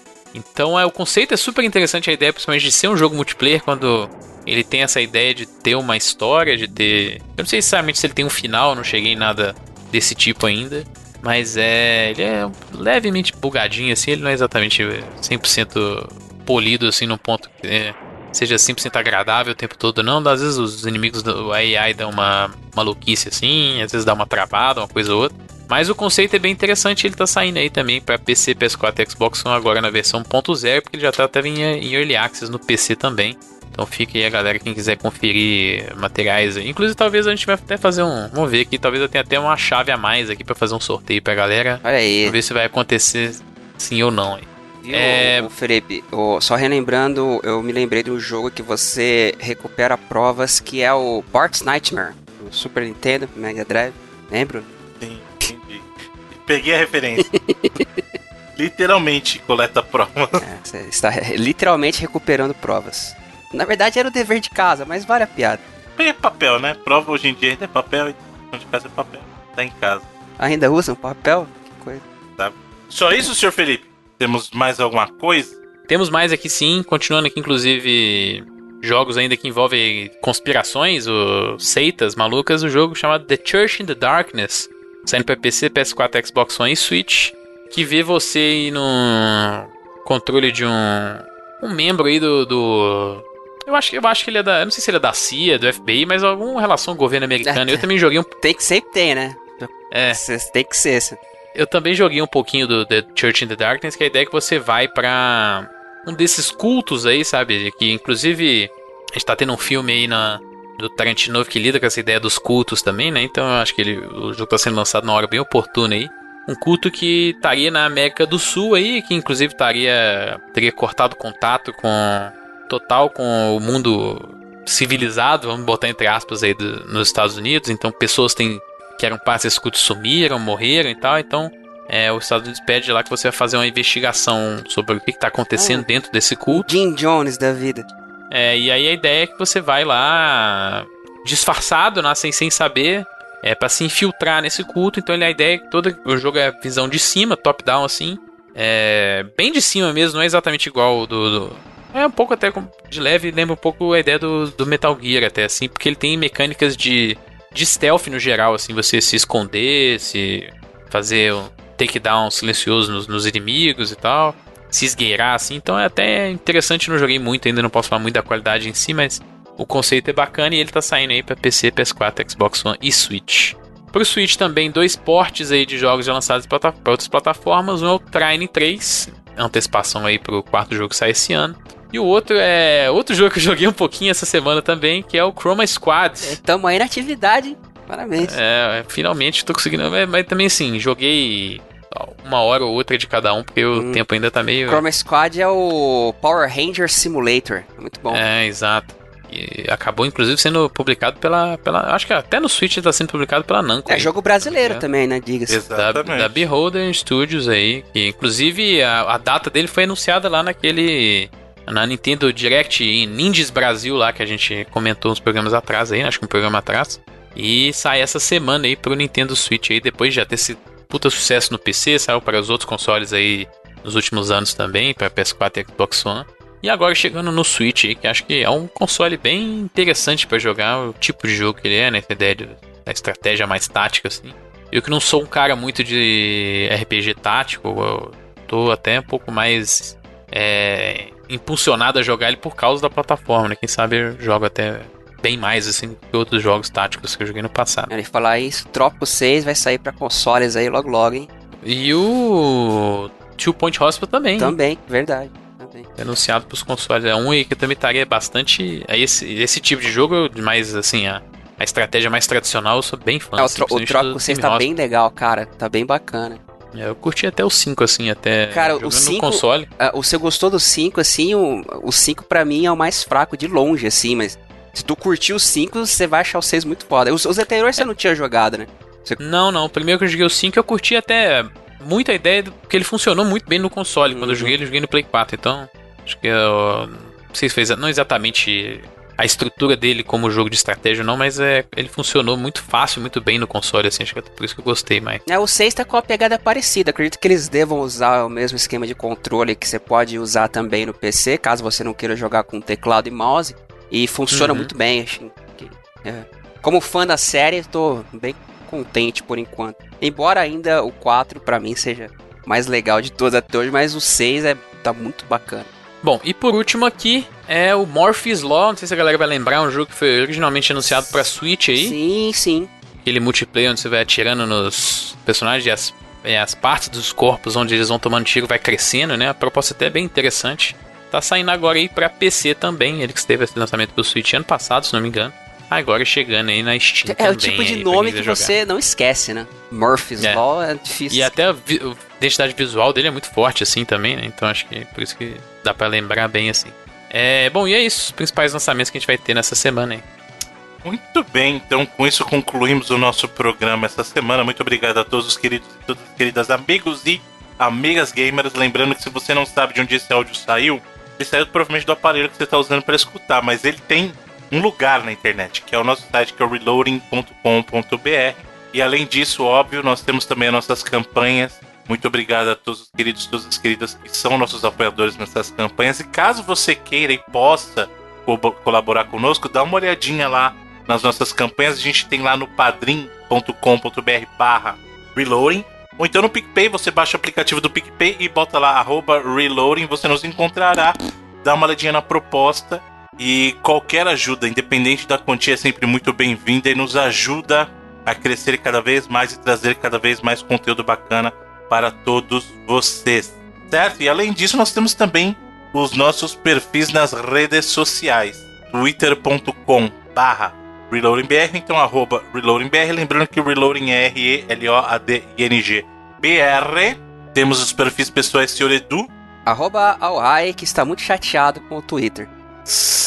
É Só, será que é só você? Nossa, que bosta que fizeram com o Twitter Web, cara. Ô Twitter, vou dar uma dica, vou dar só uma dica, cara. O Orkut começou assim, a ir ladeira abaixo, tá? Era um tal de novo, né? Cara, Ó, você sabe que o, o Zuki mexeu no Insta lá, hein, também. Ah, viu? o Insta beleza, o Insta te tirar a parada da curtida, achei até legal, que aquela porra lá, fogueira Mas ele, vai ma mas ele vai matar Ah, que mate, Instagram. cara. Eu tô aqui ligando pra Instagram. Mas Mas que meu tá, meu se matar o Insta, o próximo passo dele é matar o WhatsApp, sabe o que que vai ser? Tudo no Facebook, Ah, a eu já não plataforma uso o mais Facebook, é bom mesmo, já largo de ver essa porra, já não uso o Facebook mesmo. Ô, cara, mas eu abro o Twitter me dá até tristeza, velho. Uma que ele abre, uma que ele não carrega as paradas direito, aí, aí ele bota aquele lance tipo no mobile de tweets, você tem que ficar mudando toda hora, tweets recentes ou tweets em destaque. Caralho, eu quero o Twitter com- na sequência como sempre foi, velho. Eu não quero ver o que que fulano não sei de onde curtiu, Bolsonaro, Lula, o caralho. Eu não quero ver, eu entro no Twitter não é pra ver política, porra. Porra, cara.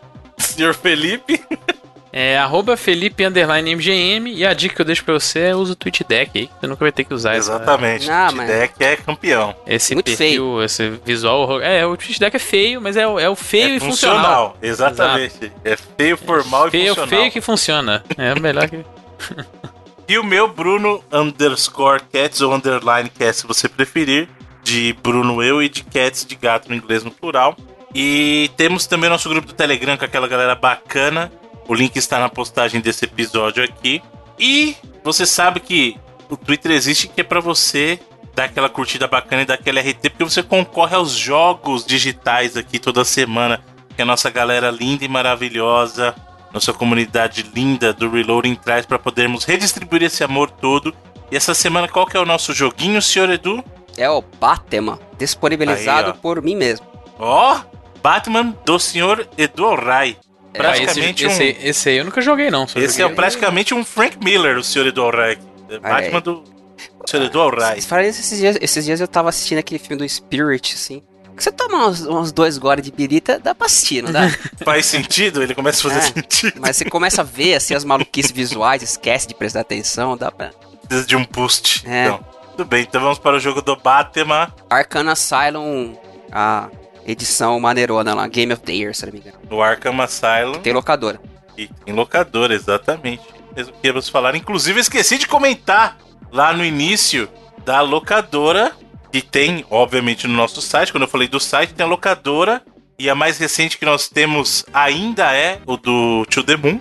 Mas isso mudará em breve, né, senhor Edu? Porque Isso aí. estamos, estamos planejando um jogo bacanilson pra galera. É Bom de, bacana, né?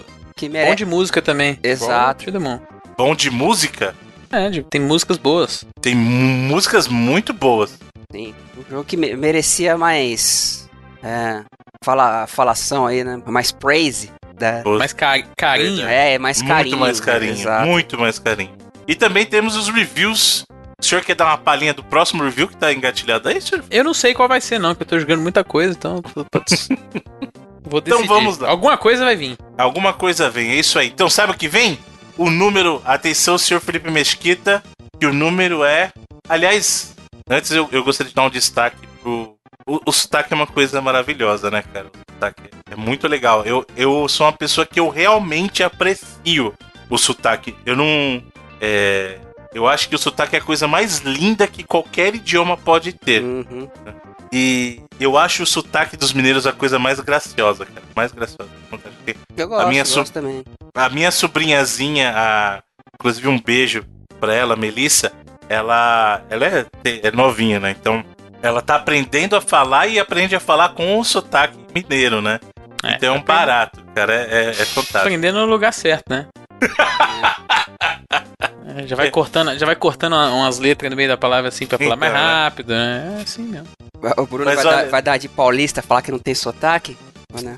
O quê? Tem, eu tem essa, porta. né? Eu tenho porta. Paulista não tem sotaque, né? Vai Não, nessa. paulista tem, tem vários sotaques. Eu, por exemplo, Você acha que a eu gente, você acha que a gente fala, você acha que a gente fala cantando por quê, porra? É, Mas o meu aqui, eu sou da Grande São Paulo, tem uma puxada do R forte, né? Porta. Não, não, eu tô exagerando, óbvio, mas é bem puxado. É diferente, por exemplo, justamente do, do que eu falei, por exemplo, minha sobrinha, quando ela vai falar as cores, ela fala vermelho, vermelho, né? Tipo assim, não é ver. Eu falo vermelho, vermelho, e ela fala vermelho. né? Um- vermelho. é um R mais aspirado, né? É ver. É lá no fundo da garganta. É muito bonitinho, bonitinho. Mas vamos lá, senhor Edu. Senhor Edu não, senhor Felipe, número 23.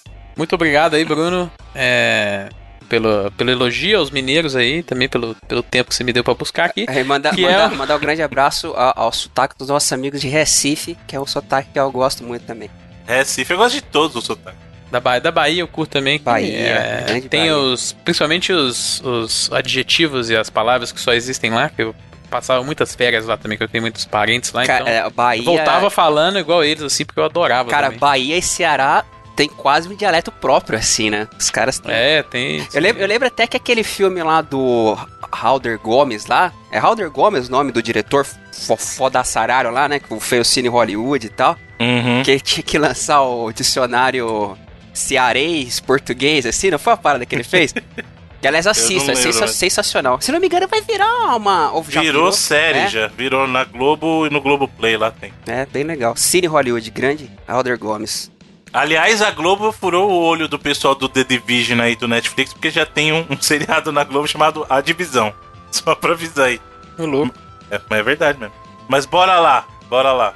Senhor Felipe, Quem ganhou essa semana, e se não me engano, acho que ele já ganhou alguma outra vez, foi o William Kucharski. Olha aí. E a arroba dele é o Will Kucharski no Twitter. ah, aliás, eu também acho, esse nome me soa muito familiar e o jogo é o jogo do O, é o Batman. É o Batman. o Batman, o Arkham Asylum, no primeiro, né? O Batman, primeiro. Batman do Edu Alhai. É, é o meu Batman, Batman. do. Exatamente. Tem Ba- o Batman do Nolan, o Batman do Snyder e o E o Batman, Batman, do Alhai. exato. Do Alhai, exatamente. E aliás, o Batman é um. É um é- a gente até já discutiu se ele seria um super-herói. Na verdade, ele não é um super-herói porque ele não tem superpoder. Ele é um herói muito bem treinado, por sinal. Né? Então, ele é um cara bem treinado, bem capacitado, muito inteligente. Porém, ele conta também com o seu principal superpoder, tal qual do Homem de Ferro, que é o dinheiro. Ele é um bilionário e o seu dinheiro permite que ele compre várias coisinhas, vários gracejos, que, que ele possa construir um Batmóvel, que ele possa construir uma Batnave. Hum, que ele possa tacar, tacar o carro em cima do inimigo e tá de boa. Exatamente. Comprar outro depois. E- né? Exato. Que ele possa criar, por exemplo, seus bumerangues de titânio, né? Os batirangues lá que cortam tudo, fura pedra, faz de tudo. E a gente precisa tomar muito cuidado com esse tipo de coisa. Principalmente crianças, vocês estão escutando. Objetos pontiagudos não são brincadeira. Você deve tratar sempre com cuidado, porque senão. É. E o Will Kucharsi. Nossa. O, o, o Entendeu? ouvinte- o- cara, o, Caraca, o ouvinte, o Não. ouvinte, velho, tava vendo aquela sombra lá na esquina, sabe? Ma- Imagina aquela cena daquele corredor que só tem uma. Tipo, tem uma ponta do corredor lá no fundo, assim, você tem a- aquela sombrazinha, a sombrazinha vem crescendo. Era, era o que tava o ouvinte nesse momento agora. Mas você gostou porque essa foi multilingüe. Ela foi uma. Mas eu acho que, inclusive, o senhor repetiu a, a piada até. Não é possível. Eu acho que sim, eu acredito que sim. Eu, não, eu não lembro, né? da- Eu também não lembro. Então, Da se eu não lembro, si. não existiu, né? Ele já ganhou isso, eu já inclusive conferi aqui, mas eu não lembro da piada. Olha aí. tipo, essa. Tá. Sem fotos, não existiu. É. Exatamente. Se você, se a árvore cai lá na floresta, ninguém ouviu, ela não caiu. Ela tá lá em pé até hoje, hein? Oh, falou. Como é que é o nome lá? O Dave, David Hume? É Aliás, é- mas é engraçado uma coisa que o Edu falou que sem fotos isso nunca existiu. Esse, esse programa não existe nunca, então, né? Né? pois é. Só contar as poucas quatro ou cinco vezes da BGS aí. Só tem programa da BGS. né? Muito bem. E para a próxima semana temos o que então, senhor, senhor Edu Rai? Semana que vem temos aqui, doado pelo Anderson da Rosa, o Overwatch. Oh. Ó, aí sim, hein? É o jogo Ó, preferido do que- nosso amigo Evandro de Freitas. Que se Qual? não me engano aí, Hum. é, esse Overwatch que ele vai dar tem que ser. Tem que ser usado esse ano ainda. É, então quem ganhar já usa logo aí, porque. Muito bem. Qual plataforma que é? O Overwatch é o É a Battle.net, Battle.net, é. imagina. Ah, muito É, poderia ser pros consoles, na verdade. Também é. Pode ter código digital do Overwatch para console. Mas, mas, semana que vem também é sorteio da mídia física, senhor Edu? Exatamente. Semana que vem teremos aqui o sorteio de mais uma mídia física. E desta vez é o The Last Guardian. Ó, Le- Aliás, eu sempre pronunciei errado. Last Guardian, né? Porque eu sempre. tá. É, um- É que pronúncia, é muito bom. é. E semana que vem faremos aí o sorteio lá pros grupos. Relembrando aí, novamente, dando um aviso, mas algumas pessoas entraram em contato comigo para colocá-las nos grupos. Caso você esteja em uma das nossas categorias acima de 10 reais e ainda não tenha sido colocado nos grupos, entre em contato comigo que eu providencio aí pro nobre amigo para trocar uma ideia lá na patronagem. Concorrer aí Exato, aos sorteios. lembrando. Exato, lembrando que a galera que concorre ao físico são os nossos queridos queridas que participam conosco desse grupo do apoio lá e se você entrar até a data do sorteio ainda vale, certo? Então você que ainda não entrou, mas tem interesse em entrar para participar do Last Guard ou queira participar só para poder colaborar conosco mesmo, não tem problema nenhum, ainda tá valendo, né? E você que não pode colaborar dessa vez, não tem problema. Queridos e queridas, o importante é que vocês continuem aqui conosco, que a sua presença é o que nos faz existir, né? E temos nesse programa a quarta rodada, o que significa que temos a participação de um dos nossos queridos membros dos grupos, E aqui temos a participação do nosso querido miguxo João Pedro. E ele tem uma mensagem. E aí, Bruno, Felipe, Edu. Uh, meu nome é João Pedro Portela. Primeiramente, eu gostaria de agradecer aqui a oportunidade de participar do cast. Falando, acredito, por todos os ouvintes. Gostaria de agradecer o ótimo trabalho que vocês vêm fazendo aí nos últimos anos. É muito legal essa comunidade que se criou, né? O pessoal que participa lá, interage no grupo do Telegram e tudo mais. Bom, a minha, a minha pergunta é meio que um desafio, digamos assim, que quais seriam as previsões que vocês têm aí para os próximos, digamos, três anos na indústria dos videogames? Alguma franquia sumida que possa voltar? Um novo New, new Switch? Uh, um Dreamcast 2, etc. E a música que eu gostaria de pedir é basicamente em homenagem a Fire Emblem, que acabou de lançar um novo jogo esses dias, né? Então eu vou pedir a música tema da franquia. Uh, obrigado de novo e continuem com esse trabalho show. Tchau. Olha aí, hein? Pergunta interessante. O João Pedro trouxe uma pergunta interessante. Quer que estica mais ainda o programa? Já tá um pouco longo. Pior que, cê, pior que sabe o que é? Mas eu, você, quer, você eu... quer saber uma, pers uma perspectiva, in, inclusive que é, parecida até com essa próxima geração? Eu acho que não vai mudar muita coisa não, viu, cara? Na boa. Minha única previsão é o seguinte. A Sony não vai lançar o Play 5 com retrocompatibilidade total. Vai ter retrocompatibilidade com o Play 4 e ela vai continuar nessa maluquice até ela perceber que a retro do, da, da, da Microsoft vai impulsionar ainda mais o próximo Xbox. E aí você vai ver que dentro dos próximos três anos a Sony vai anunciar a retro com jogos de pelo menos Play 1 e Play 2. É, eu, eu, eu acredito que em matéria de disputa de mercado vai ser uma parada bem mais parelha do que nessa geração. Uhum. Porque Sim. a Microsoft já começa bem também. Exato. Né? Então, é, eu, eu acho que não, não vai ser porra, essa lavada aí que a Sony desde o início e tá meio que aí até agora, né? Mas a questão de eu... mudar mesmo, velho, eu não sei. É, vão bater bastante na questão do SSD, vai ser quem consegue o load menor tal, vai ser é... Vai ser a noia da Digital Foundry comparando o tempo de load. Exato, de um jogo. do exato. Call of Duty no Play 5, no próximo Xbox, vai ser isso. Vai né, ser um dos parâmetros de benchmark aí dos consoles, vai ser justamente é. os loads. Pode, pode escrever. Quantos milissegundos de diferença de um pro outro, ou sei lá, pode ser que seja algo mais aí, né? Outra coisa, modelo Pro do Switch, certeza absoluta. Isso é certeza absoluta que vai ter. Um modelo mais parrudo a lá o que a gente viu do Play 4 Pro e do Xbox One X. Isso aí de hum. Switch é certeza, eu aposto. New Switch. Não, New... New vai New... É, vai ficar esquisito, né? Vai parecer que é novo mesmo, né? né? É, se bem que a Nintendo não liga, ela faz ah, isso pro tá DS mesmo. Cara, mas vocês concordam que o último grande salto mesmo de geração foi da geração, digamos, Pô, Play 2 HD, e né? Xbox pra Play 3 360? É, foi o HD, né? A ideia de você é. ter alta definição, né? Porque você, você, agora você vai pular da alta definição, definição pra altíssima definição, não sei como é que. É. Sabe, se a gente tá percebendo tanto assim essa. Da alta. O que eu vi é até muita o gente. 4K padronizou, né, cara? Hoje em dia, se você não tem, é. a sua próxima TV vai ser 4K, né, cara? É.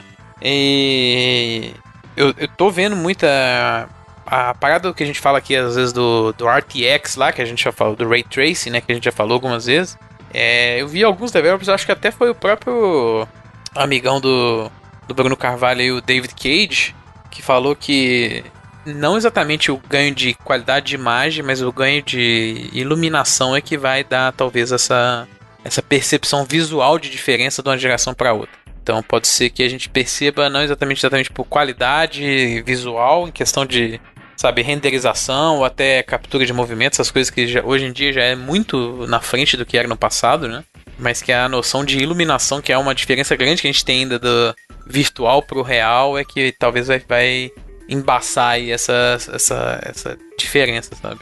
É, e eu acredito, eu acho que não é à toa que a gente está vendo os fabricantes das placas, os próprios fabricantes dos consoles, né? Tanto a Sony quanto a Microsoft já falaram de ray tracing aí no, dos seus próprios próximos consoles, né? É, Ray Tracing é uma parada é, que vem sendo usada que já existe há, muito anos tempo, né? já, né? Não, é. não pro videogame, porque agora esse algoritmo que os caras otimizaram para conseguir fazer rodar da hora com, sem poder de, de, de processamento ultrajante, assim, impossível de fazer. Agora eles estão otimizando Uhum. a parada pro videogame, né? Mas você procura, por exemplo, é, Ray Tracing em Animation no, do Google Imagens, assim, você vê lá ó, no do Toy Story, sabe? No, Sim. o- no esquema. Até no, no, no cinema mesmo em si, né? Os caras Hum. ué, usam a parada de estudar essa naturalidade do, do, da incisão de raios de luz, assim. Agora, uma parada interessante, às vezes, a gente deixar registrado aqui pra quão errado a gente vai estar daqui a pouco mais de um ano, seria preço, por exemplo. Qual que vai ser o preço desses próximos consoles aí que a gente vai ter, tanto de PlayStation quanto do Xbox? né? Hum, ah, cara, vai. Eu chuto para 399. 399 a 499, não vai passar disso. Eu, eu acho que vai ser os dois a 499. Eu acho que eles vão custar um pouquinho mais aí do que a gente viu. É, o Play 4 custar, né? O Xbox originalmente também era 499, o Xbox One, é por- muito por causa do Kinect. Porque vinha o Kinect 2.0. É. Mas eu acho que eles vão usar aí até a ideia do tanto do Pro quanto do do Xbox One X, apesar que o Pro também foi 399, né? O X é que foi 499. Mas é eu tô achando que eles vão meter o quinhentão aí na na fuça da galera. Uma coisa eu acho, eu acho que eles vão ter o mesmo preço dessa vez no lançamento, né? Porque depois eles se equalizarem. Eu também acho que quem lançar primeiro vai editar. É, eu acho Ou que quem vão... revelar o preço primeiro vai editar. Mas eles vão conversar. É, até É, porque, assim, até porque ah, vai, vai, vai ser até meio parelho, e isso inclusive porque as informações já estão meio que claras, assim, do que vai ser, né? Não, é- né? não tá uma. o- talvez o que esteja mais em segredo é a questão visual mesmo, porque questão de processamento a gente meio que já tem uma ideia do que vai ser. É, eles provavelmente vão, como foi dessa nessa geração, eles vão ser muito parecidos. É, exato. E o outro player que vai entrar aí é o Google também. Esse, esse fica meio na incógnita, né? Na incógnita. E eu pessoalmente eu não, não acredito que vai chegar deslanchando assim. Eu acho que o problema do, do modelo do Google é que ele é confuso, cara. É assinatura, aí é jogo separado, não sei o que. Eu acho que pro público normal, Uhum. isso aí vai ser um modelo de negócio muito confuso, cara. Isso vai complicar, na minha humilde opinião, a adoção do Stadia por um público maior, cara. Eu acho que é um modelo muito confuso.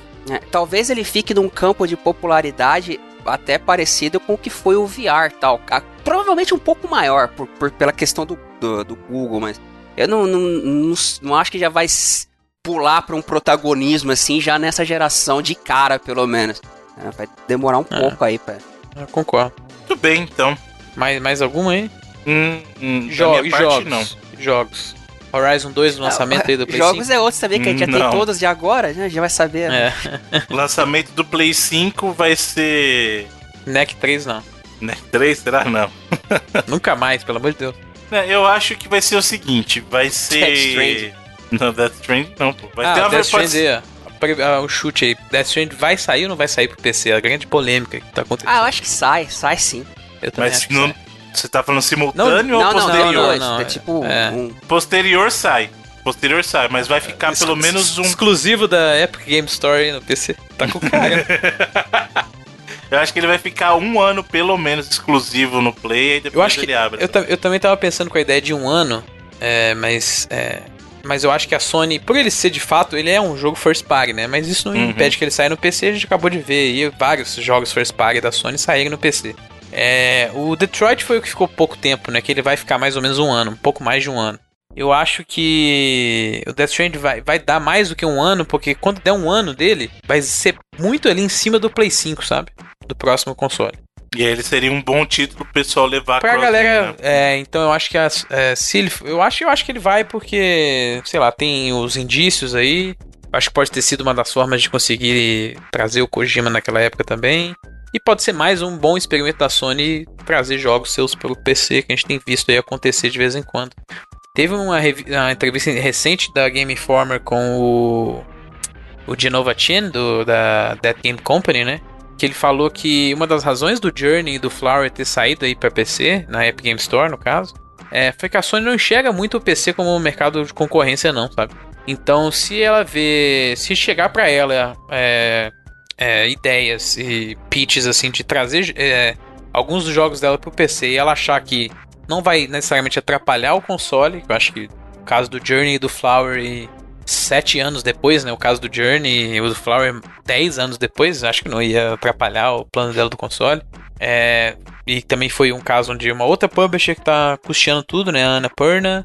E foi um caso onde os developers até se, se seriam beneficiados, que foi uma coisa que ele falou, que a Sony perguntou para eles, eles, claro que falaram que sim, né? É, ela liberou tranquilo, sabe? Então, é, eu acho que é, a gente pode ver até mais experiências dessa pro futuro, mais ainda do que a gente falou. É, o PlayStation Now é, já tá trazendo jogos pro PC, de, não de forma nativa, mas de forma de streaming, né? Então, é, já mostra que ela também não tá ligando muito em. Você consegue jogar hoje The Last of Us pelo Now uh, no stream, né? se funcionar, claro, né? É, consegue, entre aspas, gigantes, né? Mas é por isso que eu acho que não, eu não, não acho a ideia dela lançar o Death Stranding, que é um dos grandes jogos dela, hoje, sem, sem dúvida. É, mas eu não acho impossível ver ele saindo um ano e meio, dois anos, depois, sei lá, um tempo assim. Em plataformas do PC, impulsionados pela vontade do, do estúdio, pelo projeto de outro é, publisher custear essa parada e tal, ter acordo como é o da Epic Game Store, que eles ganham uma grana também, sabe? Uhum. Assim como o próprio Red Dead 2, que se não, se não sair no final desse ano, eu, eu creio que aconteça uma parada igual aconteceu com o GTA V aí. Sai uma versão. Uh, pra nova geração pra, e saiu é, PC Pra nova geração e junto uma versão pra PC também. Muito bem, mais alguma outra aposta, senhores?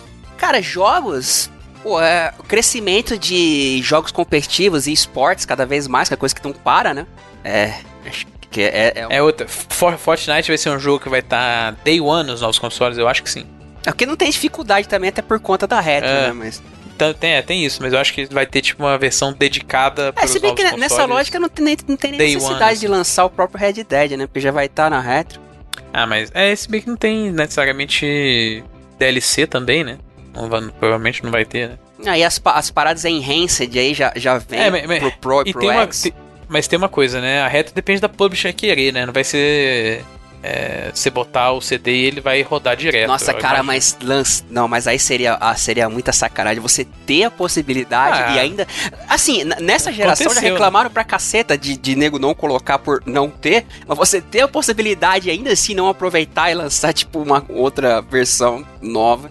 É, é pedir é, pra não, tomar e, xingo aí na internet. E, e tem jogos que estão na retro e que tem remaster do mesmo jeito, né? Por exemplo, o Bioshock, assim, os três estão na retro e os três têm é, mas nesse caso também. é porque é o remaster remaster, né? Mas nesse caso, será que o que teria para aprimorar? Ah, se bem que a gente não sabe ainda, especulação. É. Pode ser que eles lancem alguma coisa de pacote a mais de conteúdo 4K real, isso, essas paradas assim. É, sei lá. Mas é isso. O Bruno falou do, do Horizon 2, ele, ele não acredita que vai estar no lançamento. Eu acredito que vai estar perto do lançamento. Eu acho que vai estar na janela, mas no lançamento que, não. Acho que no, no, máximo seis meses, assim.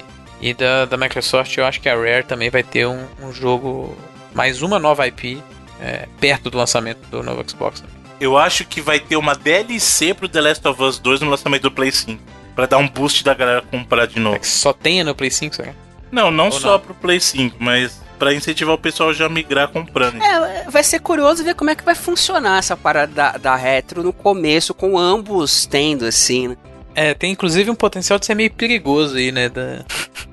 Do nivelar por baixo, né? Não, e não, não, eu digo, na verdade, às vezes a Sony querer, às vezes, cobrar alguma coisa pra você ter você vai, vai rodar o mesmo jogo? Ou vai ter. Ah, a ideia de retrocompatibilidade é essa, não? É essa, né? Mas, não, mas às vezes tá, beleza, vai, mas. É, sei lá, se você quiser ter um benefício visual assim. Não, aí a Sony vai atirar no pé, porque a Microsoft já faz isso de graça, cara. É, tomara que não tenha.